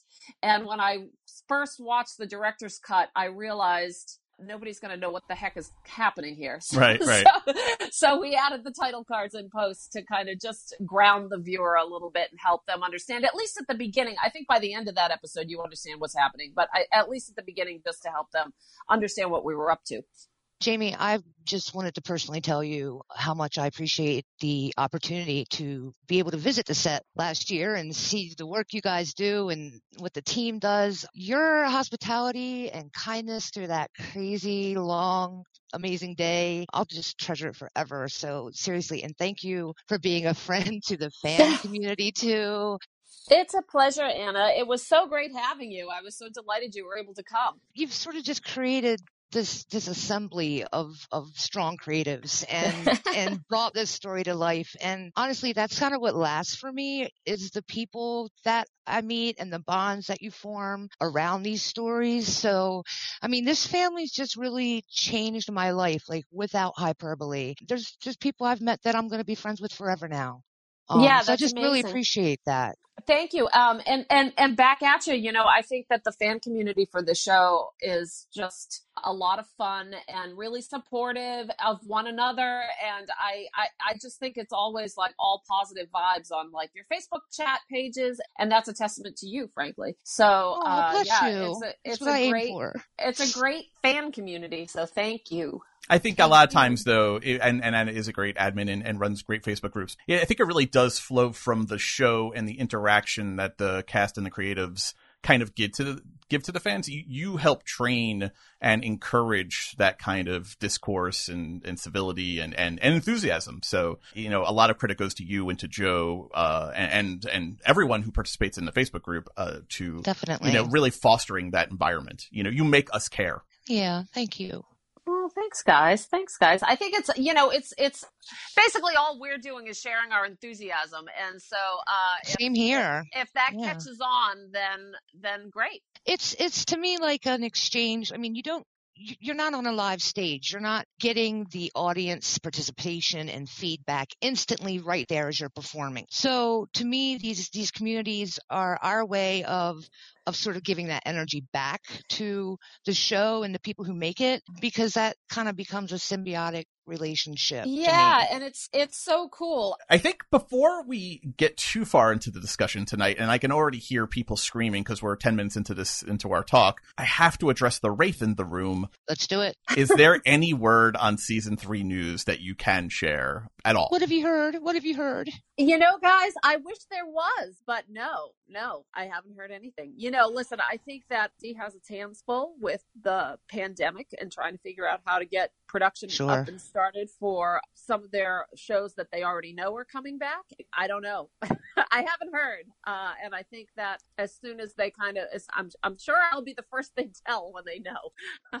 You would hope so. You would hope Yeah. so. But yeah, so far, I'm sorry. I wish I had news one way or the other, but I don't. well, at least we can still hope right now. Right. and we can Right. still beat the drum. Yeah, But look, my you, fingers you've are crossed. well, look, you've already had this amazing career writing for some of my favorite shows like Big Love, Da Vinci's Demons, Fear the Walking Dead, Hell on Wheels, and now you're the NOS4A2 showrunner. Can you please tell us how did you get into producing TV in the first place? Was this something you always had in mind to aim for? I was a theater nerd when I was in high school. You know, I I was in drama club, and my route to TV kind of was like drama club to trying to be an actor to realizing that I wasn't a very good actor, to um, writing plays. Uh, and Wow. then I went to drama school for playwriting, actually. I have an MFA in playwriting. And when I graduated, I moved to New York and became a nanny. And one of my classmates, another TV writer named Rolin Jones, moved out to Los Angeles and immediately started writing for Weeds. Oh, and wow. I would Oh, wow. say, yeah, about like two months into the summer after I graduated, I got my first like student loan bill came in and and my life kind of fell apart. I lost my apartment, I lost my partner at the time, and Rolin was like, "You should move to LA and write for TV. I think you'd like it." And so I did. And it took me a while to kind of break in. I started off as an assistant. I worked for Rolin's managers. I was his assistant initially, uh, and then became a writer's assistant for a television show, and and then eventually broke in and became a staff writer. wow, that's a crazy journey. Now, fast forward a couple of years, do you, or, or several years, do you still have the playwright bug inside of you? I mean, I was You joking, know- but I, I mean, I wasn't really joking before about people sitting at home writing plays, but it sounds like something you actually would do. Yeah. I mean, I haven't written a play since I graduated from drama school. Occasionally, I will see a play that is really inspiring to me, and I'll be like, "Oh, geez, it'd be great to write a play." But then that feeling passes, and and I go back to my TV world. the the next student bill loan, you know, bill loan Yeah, bill comes, and you're like, ah, exactly, fuck it. Well, now I know why you you've kind of got your writers' room stacked with playwrights. I kind of get yeah, that. I mean, I Yeah. it's a way, you know, selfishly, it's a way for me to stay connected to the theater. Also, playwrights are really good dramatic writers, and weirdly, like one thing that I didn't realize until I started hiring a bunch of playwrights is that they kind of already have a knack for producing as well, because you know, working in the theater, they are on new plays especially they are they're at rehearsals they're talking to actors they're helping make decisions about props so they're already comfortable talking to fellow collaborators. Sometimes a young tv writer will be fearful on a set I've found that playwrights, I'm generalizing obviously, but oftentimes they have uh, a lot more confidence coming in, which is super helpful, I think. that makes a lot of sense. Yeah. I'm going to get into one of our fan questions from the Facebook group. This is coming from Different Mike. He wants to know what the biggest difference is between being a producer for a show like NOS4A2 versus Fear the Walking Dead. And what's one of your favorite aspects about shooting Nosferatu? Oh, wow. Okay. Well, the difference between, for me, the difference between NOS4A2 and Fear the Walking Dead was that on Fear the Walking Dead, I was not the showrunner. um, and I was. I was a co-executive producer on Fear the Walking Dead, and my job there mostly was to run the writers' room and kind of push the story breaking process forward in the writers' room. Fear the Wow. Walking Dead has a lot of executive producers, including at the time our showrunner Dave Erickson, but also Gale Anne Hurd is a producer. We had a directing producer, uh, and so there were a lot of folks that were making decisions about production. That kind of fell outside my job description for that show specifically. Although on Hell on Wheels, I was more involved with that stuff, and I was a co-executive producer on that as well. Uh, it's just kind of each show is different. Yeah, like I said, uh, specifically on Fear, my job was to stay in the writers' room and and, and keep breaking story with the with the team of writers there. And then here on NOS4A2, I'm the showrunner, so I my responsibilities there are a lot more responsibilities. Slightly more A little bit. expansive, yeah. A few, few Yeah. things. And then uh, was the second part of the question, what is the most fun about working on NOS4A2? Yeah. What's your favorite aspect about shooting? seeing the cast and crew come together to do their jobs is really really exciting to me the show Oh. is i think a very challenging show to produce we do an awful lot you know given the the time and- and money constraints Yeah. that we have you know we just wrote our hearts out this season and i kind of like my thought behind that was let's just write what we want to write and if production doesn't think they can handle it yeah i mean the amount of creativity that goes into and just like really smart problem solving that goes into you know how do you make the wraith fall through the floor of the bridge is astonishing it's really fun to be at the table when smart people are figuring those things out I would love to be a fly on the wall. We have questions all over the place today. We have behind the scenes questions, we have uh, finale questions, and we have season long questions. This is a season long question. It it feel like it's been hinted all season, but can you tell us definitively if if Wayne is a strong creative or not? Uh, I think that that is a question that you will have to tune into season three to find the answer to. Oh, Mm. oh, I like that. That's the best answer. That is the best. an- Well, Mm. I, I kind of wanted that answer, but I also like that too. I like the I like the you know. Well, we'll find out next season. I mean, if you remember, Vic kind of didn't come into her power until she was 18 years old. So Sure. I think that, you know, I don't know. That's an interesting question. Mhm. Maybe if we get a chance to keep making the show, we'll find out. That's a nice seed to plant. That's a master storyteller right there. folks. Yes. Speaking of, you are a storyteller. I mean, something drew you to this world, this creative expression that's basically as old as humanity itself. I mean, I think that's why we all love stories. They're the earliest way that we connected with each other.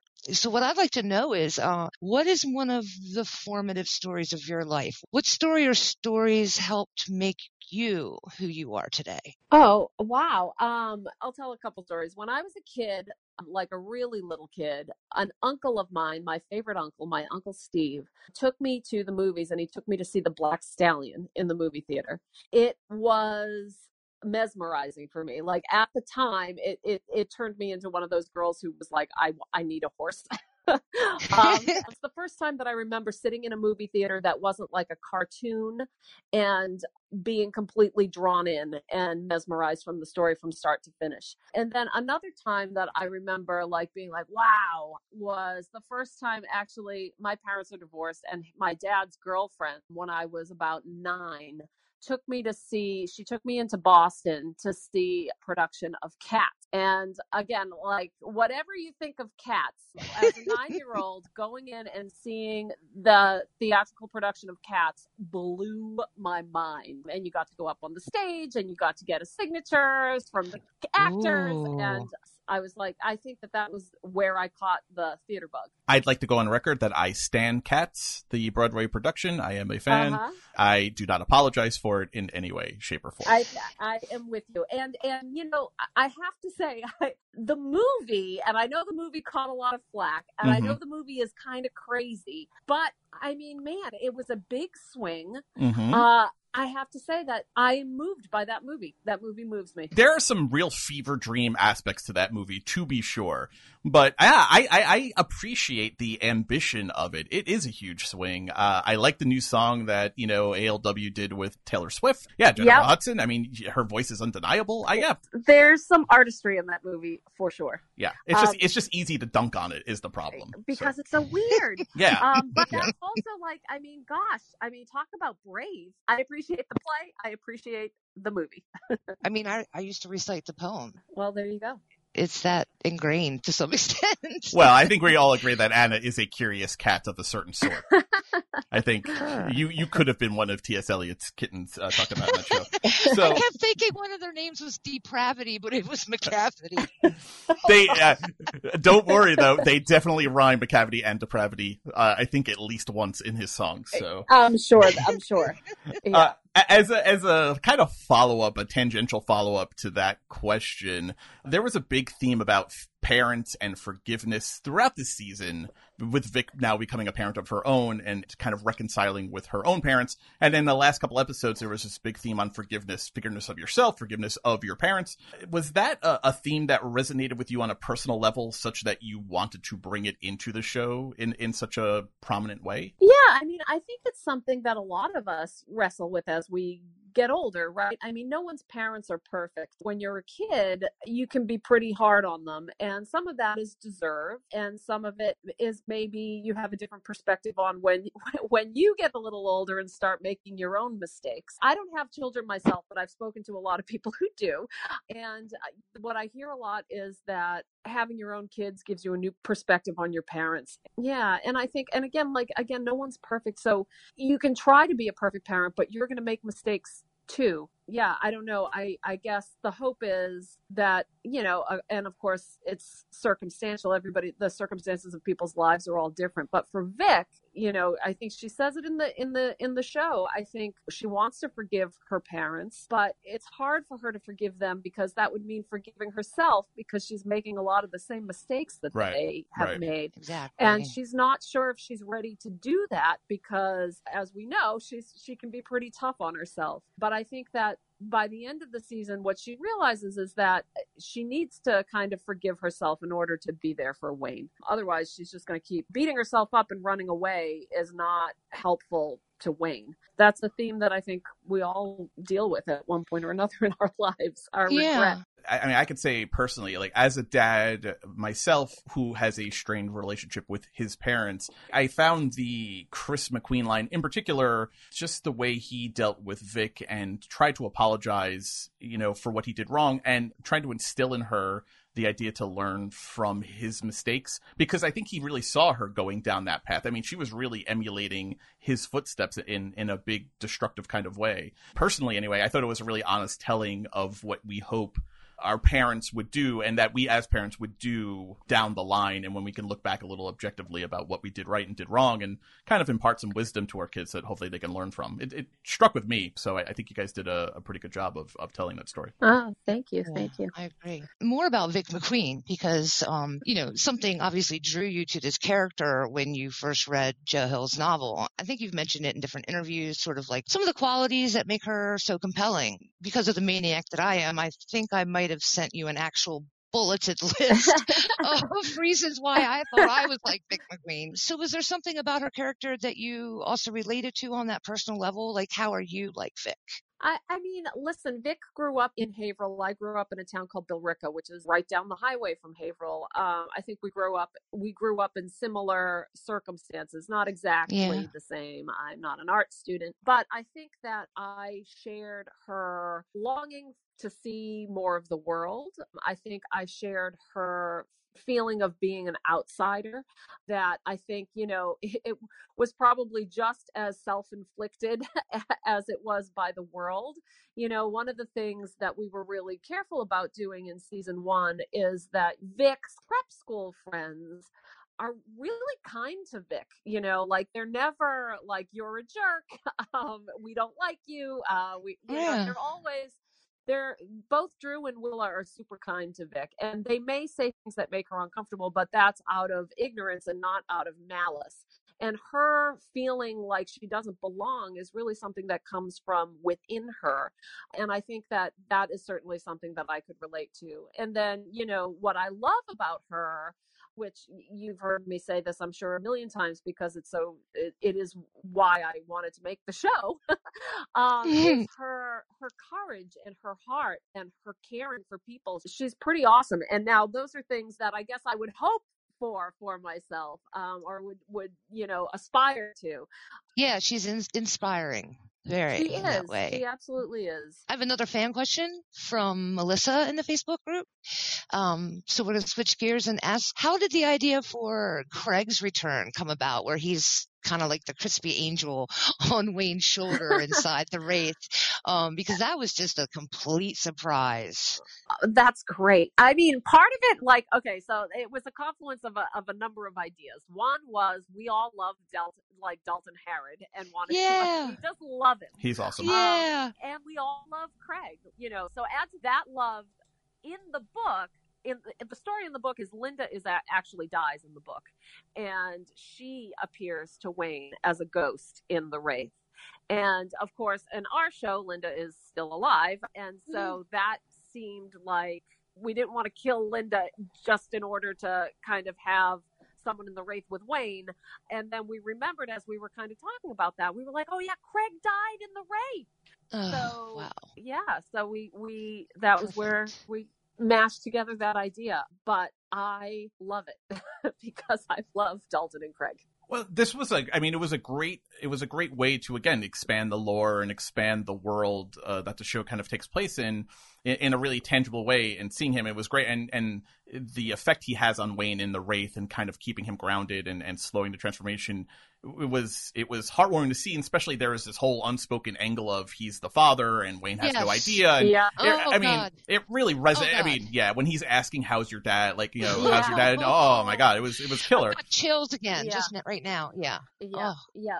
we started back when you add Crispy Craig and Crackleface Cassie to you know together. Anna and I have been batting around this theory that the Wraith maybe can't, for lack of a better word, digest the adults in some Uh-huh, way. uh-huh, uh-huh. a- a- and and you know and They that's how yeah they kind of get stuck or the their good parts the obi-wan kenobi ghost force part of them kind of gets stuck behind and and that maybe the wraith doesn't even know and charlie certainly doesn't seem to know that this goodness kind of remains behind is that theory anywhere close to what you guys kind of invented for yourself when you were when you were cracking the story or uh, Um, I think that you guys have thought much more deeply about the physics of it.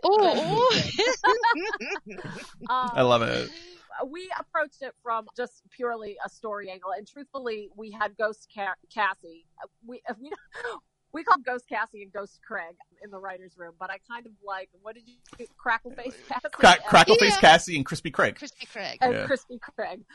Yeah, we wanted to tell a story initially, uh, a Millie story, and we were also, you know, as you know, like interested in exploring Charlie Manx's backstory this season because we knew we were going to be done with him, and so we were like, how can we tell a really juicy Manx story and also tell a really juicy Millie story? So Cassie, of course, came up, and then I can't remember. It was a writers' room idea that there was a house in Christmasland that housed all of Charlie's deepest fears and you know it's like buried in his subconscious so ghost cassie kind of came out of that conversation and then one again once we started talking about wayne and you know one of the things so I forgive me for spoiling the book. I'm, I'm just gonna go for it though. So if you guys haven't read the book, um, I'm, I'm gonna I'm just gonna alert, go for it. there's this trope in the book where once Wayne is in the, is in the car, the the process of him turning into a demon is slowed because Linda appears to him as a ghost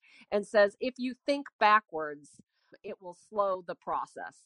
And it's kind of like the car is going forward, and if you're thinking backwards, that somehow mitigates the way that the car is moving forward. It's awesome in the book.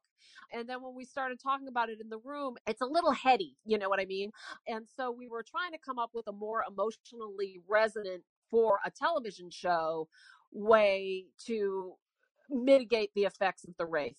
Again, Linda was alive in our show, uh, and we thought, you know, well, we have Ghost Cassie. There are ghosts in this world, uh, and Craig died in the car, and it just seemed like all these conf- these like cool little storytelling perks converged on this one idea. I know Cassie coming back and the entire House of Fears was really effective for all the fans. I mean, we, we personally, I'm speaking on Anna's behalf here too, uh, but I, I, I, you know, I, we all really enjoyed that aspect of seeing Charlie truly terrified Yeah. and, you know, and Zach Quinto just, I mean, he just backed up against the wall in, in, Yeah. uh, in last, it, it was really, And the way she owned him. yeah, Just owned him. how cathartic Yeah. was that for you guys as, as as writers to to put that on the page and then see it come to come to life? Because it's really the SmackDown. It's really someone manhandling Yeah. him truly for the first time, and it, it felt really great for me to watch. So I was curious how you guys as creators. Oh, that's great to hear. Yeah, you know, uh, this was another script written by Tom Brady. It was, and I think the scene is awesome. And it was, you know, kind of from from the beginning, we had a couple of goals with Charlie Manx this season because we knew we were going to lose him at the end of the season. One, first and foremost, is that Zach Quinto is an incredible actor, and so Oh God. We just thought to ourselves, how can we make this the most compelling dynamic performance from this phenomenal actor as possible? You know, last season he was great, and this season we were like, what else can we get him to do? Um, you know, like let's see him be a human. Let's Yes. things that we haven't seen from Manx, and how can we elicit those things from him so that we can get, like I said, just the most compelling dynamic performance from this awesome actor that we are so lucky to have on the show. So that was one thing. And then ultimately, you know, the other thing was I, again, like, and you guys, Anna, I've seen this on the Facebook page. Like, so many people being like, Charlie Manx is a good guy. Uh, I love that. And, and I was just like, are you guys believing the story that he's telling? Um, you know, just because he says these are bad mothers doesn't mean that they are. Just because he says they're that he's saving children doesn't mean that that's the objective truth. Whether he believes it or not, you know what I mean? And so I was just like, listen, you know, Daniel's mom in the teaser of the very first episode in my book did not deserve to die because she had a guy over. You know, um, that doesn't make her a bad mother. And so anyway, we we really wanted to interrogate Charlie's story of himself. And who better to do that than his wife? um, because we knew there was another side to the tale and we wanted to make sure that we told it.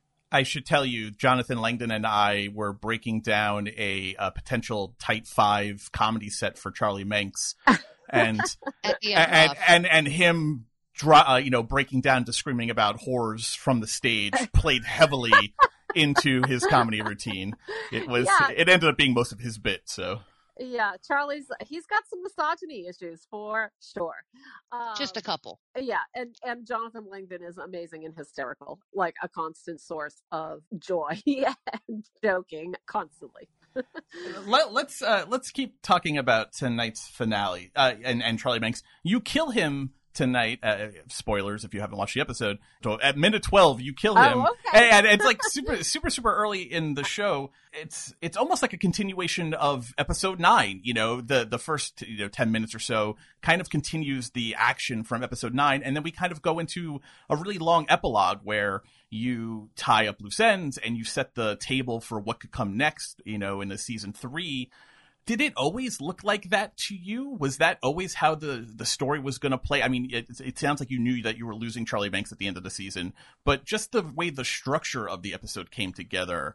Can, can you tell us a little bit how you guys broke that story in episodes nine and ten, if they went together, and and how you just kind of reach that narrative structure? Yeah, like last year, season one, a little bit. We we always, you know, nine and ten last season and nine and ten this season are serialized, so there's always a little bit of one follows on the other. But for the penultimate and the finale, uh, we really wanted to keep that momentum up across the episode break. We weren't sure they did not do it this year, but last season um, AMC aired nine and ten together, um, and we weren't sure. We knew that that could happen this year, even though it wound up not happening nine is really about Christmasland, right? And then 10 is really about, you know, in terms of the Charlie Vic story, it's about Vic and it's about the bridge to me. And those felt story wise uh like a different they felt it felt the bridge felt like a different chapter so to speak than Christmasland itself. So that's kind of where we how we decided to make that break and then, you know, as again, you guys have heard me probably say a lot, to me, NOS4A2, first and foremost, is a character drama. And so I felt like we'd be remiss if we weren't going to spend any time exploring the aftermath of this season uh, on our Right. characters. It's really interesting to think about how does what happened over the course of season two affect Vic, Maggie, Wayne, Lou, Tabitha. So we wanted to make sure that we had room for that. Oh, and also I felt like it, it, it also touched on sort of the legacy. So, you know, you've got what's happened to Wayne. You also have what's happened to Millie. Um, so does, does Millie now have sort of buyer's remorse after she's crossed over into the real world? I mean, is that what we're supposed to be taking away with the fact that she doesn't smash her ornament and return back to a normal girl again? Yeah, I mean, I think that Millie, when she uh, like when she first jumps through in episode nine, her first order of business is to make sure that she doesn't disappear into static, right? She takes care of that first, um, and then she sees as the ornaments get smashed and the kids come into Christmasland. They don't look happy; they're all crying. They're all kind of returned to being normal kids, and I think it's something that she's wrestling with. And when we see her in the scene with Wayne, when she says, what do you think about being in this world? And Wayne basically says it's kind of crappy. um, I think that that is what cements for her, at least for the time being. I, I'm I'm not having it. You know, I mean, I think Wayne says something like, you know, people say they're gonna see the world and explore and do great things, but really all they do is work all the time and pay bills. That does not sound like a good time to Millie. And so I think that that's the moment where she decides, you know what, at least for now, who knows what the future will bring, but she decides this isn't for me. So the episode ends really with the, you know, Millie punching out the window and really setting a, a scene where we could see season three is about her trying to rebuild Christmasland and recreate what she's lost now that her father's gone. The other really dangling thread at the end of the episode is Maggie. Uh, so let's talk about her a little bit. This episode you know, the back end of this episode, she really doubles down into using her gift. Yeah. Oh, almost to the point where she almost seems a little intoxicated by it, or maybe a little reckless in her enthusiasm to start really using it. Is that a fair take as we watch her descend the elevator at the Providence and and go into the unknown? I, I am a little worried about her and and what may wait for her, what may be waiting for her. That's fair. I would also be worried for whoever crosses her path. I think as we've kind of seen, she's she can hold her own pretty good. The whole season for Maggie has really been like the way that I that we talked about it in the writers' room is Maggie as a character. It's kind of an outdoor cat we always called her. And then at the beginning of the season, we see that she's actually become an indoor cat. She's a character who's an orphan. She's a character who's been in search of a home, and she finds it with Tabitha. Then Charlie Manx turns back up, and I think that that choice is challenged, and something awakens in her, which is a big part of who she is. She is a strong creative at the end of the day. She hasn't been using her powers, and I think that when she starts using them again and finds a way that that doesn't actually mitigate the cost of the gift because she's still harming herself but it's a more long-term damage i guess than her having life-threatening seizures every time she uses the bag. She thinks wow this is great. And when tabitha is kind of like i don't know man this is dangerous i think that maggie has already tasted what it's like to be using her gift and isn't going to go backwards. I think that she comes alive in Christmasland. I think that she gets a taste for her own power and for adventure. And I just think that after that, she can't go back to just check out books in the library. So she pushes forward and wants to see where this is going to bring her. I, I think I think it's important to give you guys a lot of credit because there's an easy way to fall into a classic TV trope where Maggie throws down um, that ultimatum to Tabitha to accept me for who I am. I'm not going to not use my tiles again for anyone.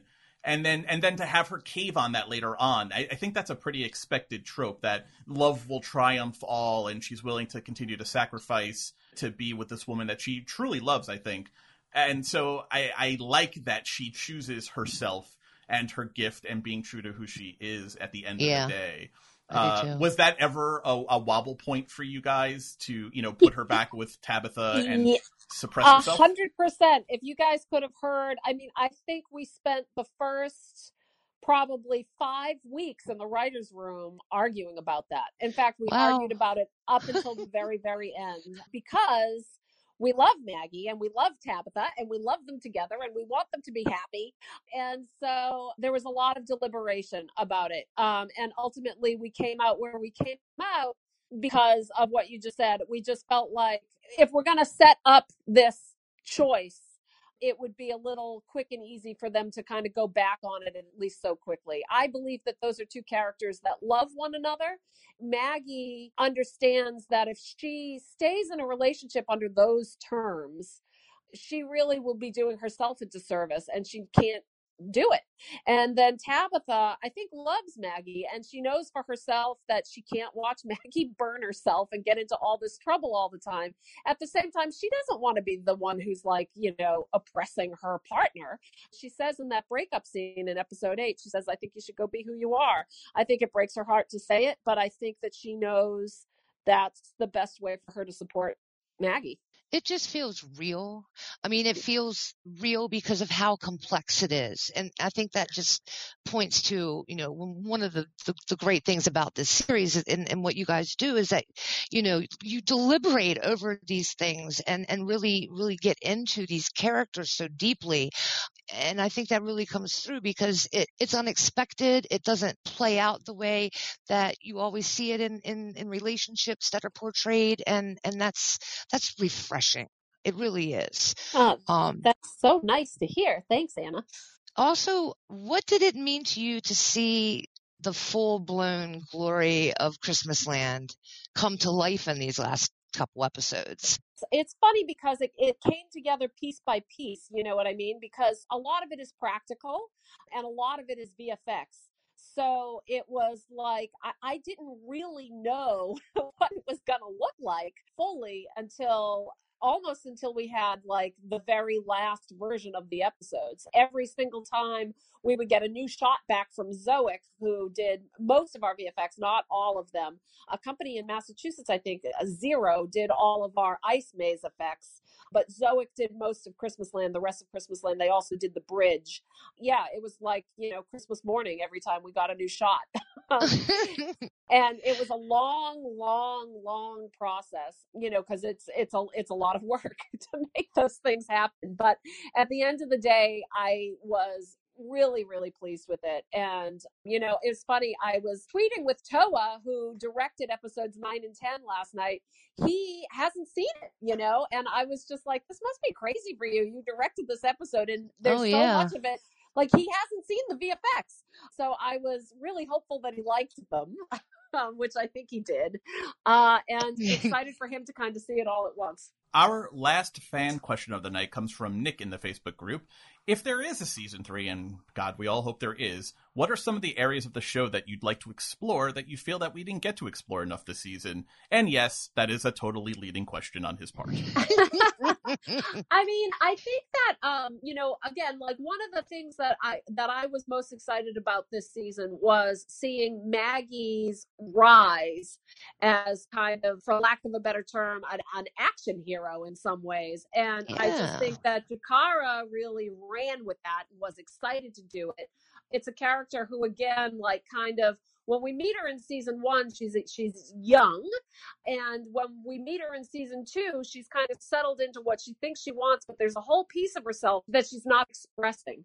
And then I think that over the course of season two, she goes deeper and deeper into expressing that part of herself and discovers more, like discovers she likes battling demons in Christmasland. Um, and so I think that I'm excited to see what kinds of adventures Maggie gets up to. I'm very excited to see what kinds of adventures Millie gets up to. Um, yes. I think it's an open question as to, you know, how deeply affected by his brief time in Christmasland is Wayne. And so, yeah, I'm interested in exploring, you know, Wayne at the end of episode nine, before Vic drags him back home, says, If you take me from here, I will hate you for the rest of my life. I will never forgive you. And Vic says, I don't care. And, you know, as we see in episode 10, Wayne has been affected by Christmasland in an ongoing way. I think that's going to be a challenge for Vic to how do you parent that kid? It'll be interesting to see how that little conversation between them at the end of episode nine plays forward into the future. I really loved the Wayne missing Christmasland in this episode because in the book, it's so unnerving how he's sitting with Lou and then with Tabitha later and and he's hearing Christmasland in his head. He's hearing the kids calling to him in his head. And and I always found it so unnerving and so getting to see it play out and, and him him and Millie laying side by side looking up at the stars and, and just Yeah, kind of, I, ki- yeah, I being love that scene. yeah, just being drawn to it over and over again, it, it really opens the door for so much potential in a season three, four, five, and six. So, uh, Yeah. yeah, yeah, you guys have really set a great stage for for more. Thanks, guys. Well, um, hopefully AMC agrees with you, um, and hopefully we'll we'll get to keep doing it.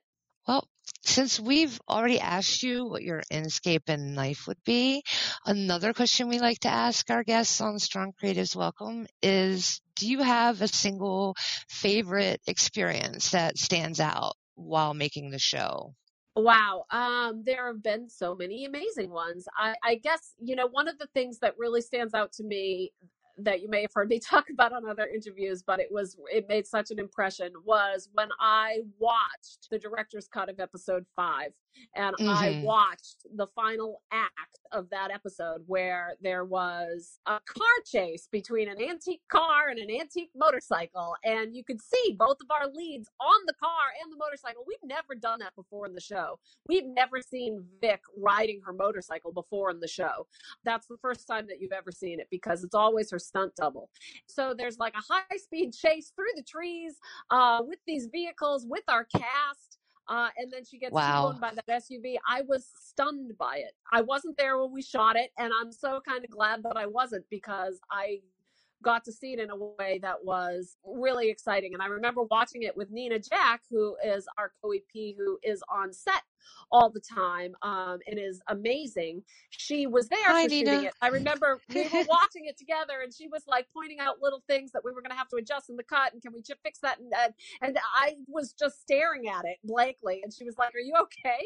And I was like, "I just can't believe you guys did all that." That may have been a one of the high points for sure. If you could have this is another become another favorite question of ours on the show. If you could have any of the strong creative powers that we've seen the characters exhibit in the story, whether it's the Hourglass Man's power or Vic's or Maggie's, uh, which would you choose and what would you do with it? Oh, well, that's a good like it, I, I would say the hourglass man's power because that's pretty cool, except I really don't like the cost of that power. I would hate to lose my memories, and I, I don't want to have to murder somebody every time to, to not lose them. Um, you know, I think you have to weigh the power with the cost a little bit. So I guess having a Scrabble bag that has the answers to the universe is uh, is pretty powerful. Yeah, I guess I guess I would I guess I'd take Maggie's Scrabble bag. what would you ask it? Oh. Ooh. Will there be a season three of NOS4A2? Hell yes, yeah! Yes. I don't know if that's worth a grand mal seizure, but it's, it's, if anything is, that may that may be it. Burn, I think. One seizure. Yeah. I mean, Maggie always got up from them, so. I'd touch a cigarette to my arm to know the answer to that question. If the answer was yes. I love that. I love that Jami willing to go the extra mile to the to the cigarette burns. um, can you tell us someone that you're a fan of yourself? I have been watching. Actually, last night I watched Lovecraft Country. Yes. Uh, have you guys seen it yet? Yes. I've yeah, we're we're we're actually covering we're actually covering a podcast for it over here at Pod Clubhouse. So yeah, yeah, we're into it and we have a group for it. Excited to see what happens next. Yes. yes. Um, I thought it was awesome. amazing. I thought it was a lot of fun. I thought it was beautifully done, and I'm jazzed to see where they go next with that. Awesome. Uh, Jami, we've kept you here for a super long time, and I really want to thank you not just for talking to us here and talking to us at the season premiere and talking to us, you know, in season one, all the times that you joined us, and and the interaction you do with the fans on Twitter and Facebook. Um, mm-hmm. Uh, but uh, so thank you. Uh, but uh, I, thank you for having me. It is my pleasure. I always like talking to, about the show and to the fans. Yeah, any anything I can do. What's an honor? What are you doing now while you're waiting for season three new uh, season three news? Are you working on any new projects that people should be looking out for? Is there is there anything Jami coming up that we should keep an eye on? Do you mean aside from clearing my backyard of rats? Yes, um, other other than the raticide, uh, your your Pied Piper mission. um, there's a couple of things here and there that I'm working on, but I don't know. I'm I'm mostly just hopeful for a season three of NOS4A2. Well, I hope you will come back and talk to us one way or another. Uh, we can we can get the band back together yeah. and uh, have you yes. on for a special issue, a special edition of Strong Creatives Welcome to talk about it. That's uh, right. That would be amazing. Uh, also, I'm going to hold you to that. I'm putting it on my my my Strong Creative calendar. So okay, great, great, great. Thank you again for everything. And hopefully, I'll see you in season three. Yeah, Jami, thank you so thank you so much, and we'll talk to you soon. Take care. Okay bless you. Bye, guys. Bye. Bye.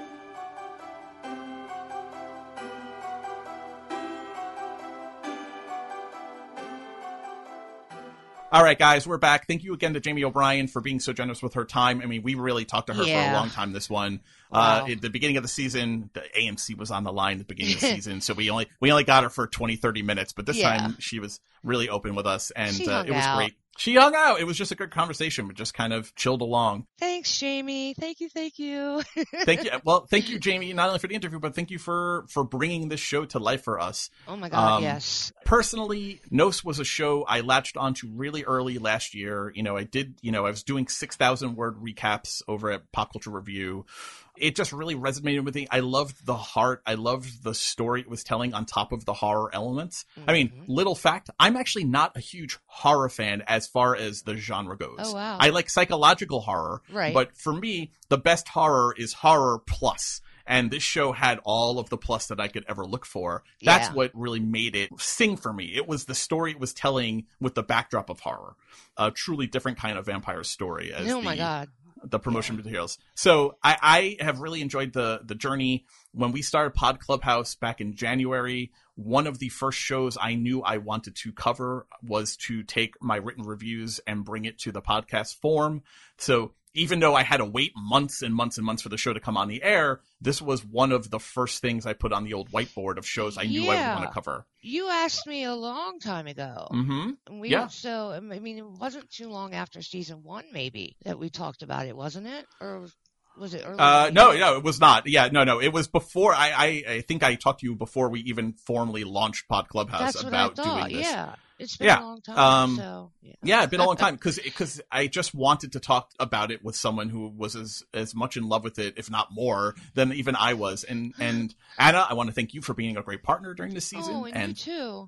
and I hope we get to come back for season three and I talk some love more. that definitely because you know then we'll also have to do a season one rewind, and we can get some people talk about some of the stuff that was done in season one. Um, yes, The other thing is, you know, the community that formed around this show is just super special to me.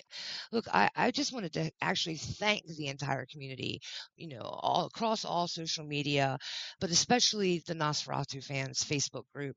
I built it almost two years ago exactly. I think it was September 2018. Yeah, because I knew the story and I knew that the talent behind it was gonna was gonna be good. I just had a feeling and I've been doing, you know, online fandoms for 20 some years. So I've been doing this a long time and without a doubt or hesitation, this is absolutely the best fandom I've ever been a part of.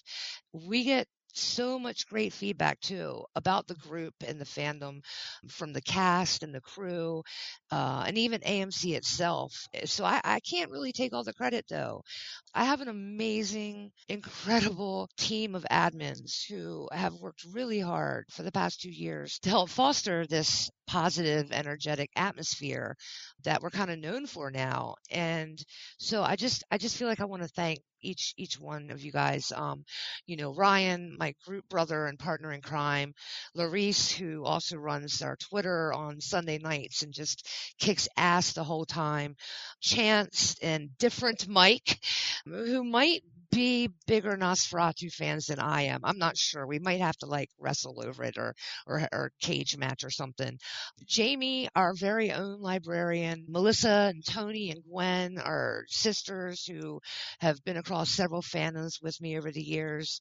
You guys are my family, and the very best part of this experience has been getting to know everybody and hang out with everybody over the past couple years. And I also need to thank Carrie, who's on the crew, who brought me to the set in the first place. I'm just really blessed for having all of you people in my life now.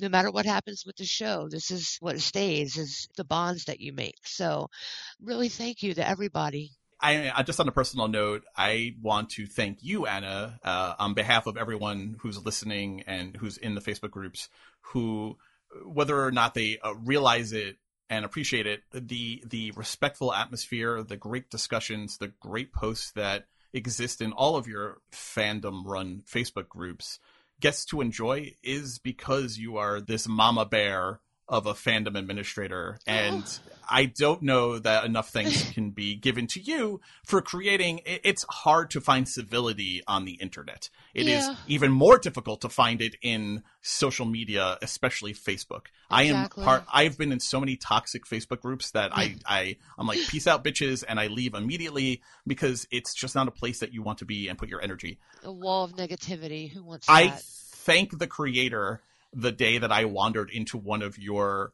Oh. Facebook groups because it, it not only launched our friendship, you know, built really on the magicians, honestly, but Yeah. you know, through evil, through this show, Yeah. uh, it it was it was a true stroke of luck and just an absolute blessing to kind of have you come into my life and allow us to make this show and and all the great things that we're gonna do. So Back at you, man. Thank you so much for inviting me to be a part of this. Um, yeah, I, I look forward to more. It's it's amazing. Thank you. and to you guys listening, thank you for listening and tuning in every week to Strong Creatives Welcome. This continues to be just one of the, you know, most listened to podcasts in the country. Every episode we drop, you guys are so great. You go out there like a real strong creative Ugh. army and Yeah. and just pump us up the charts. Uh, you know, please continue to listen to the show, tell your friends about the show, tell your friends about NOS4A2. You know, the season 3 Yes.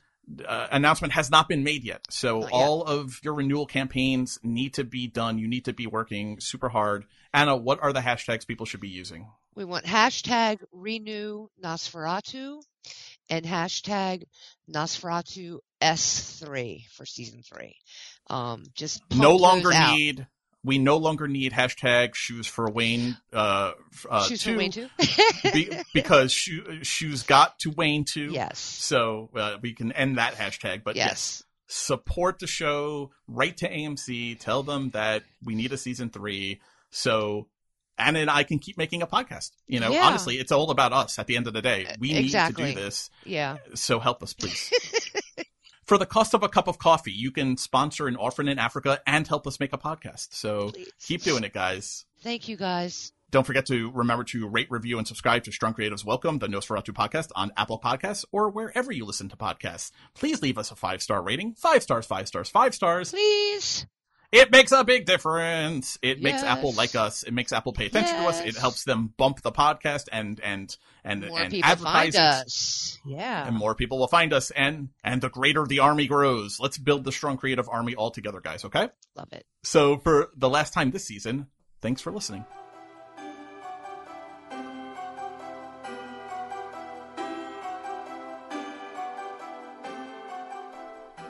Strong Creatives Welcome, the Nosferatu podcast, is an original production of Pod Clubhouse.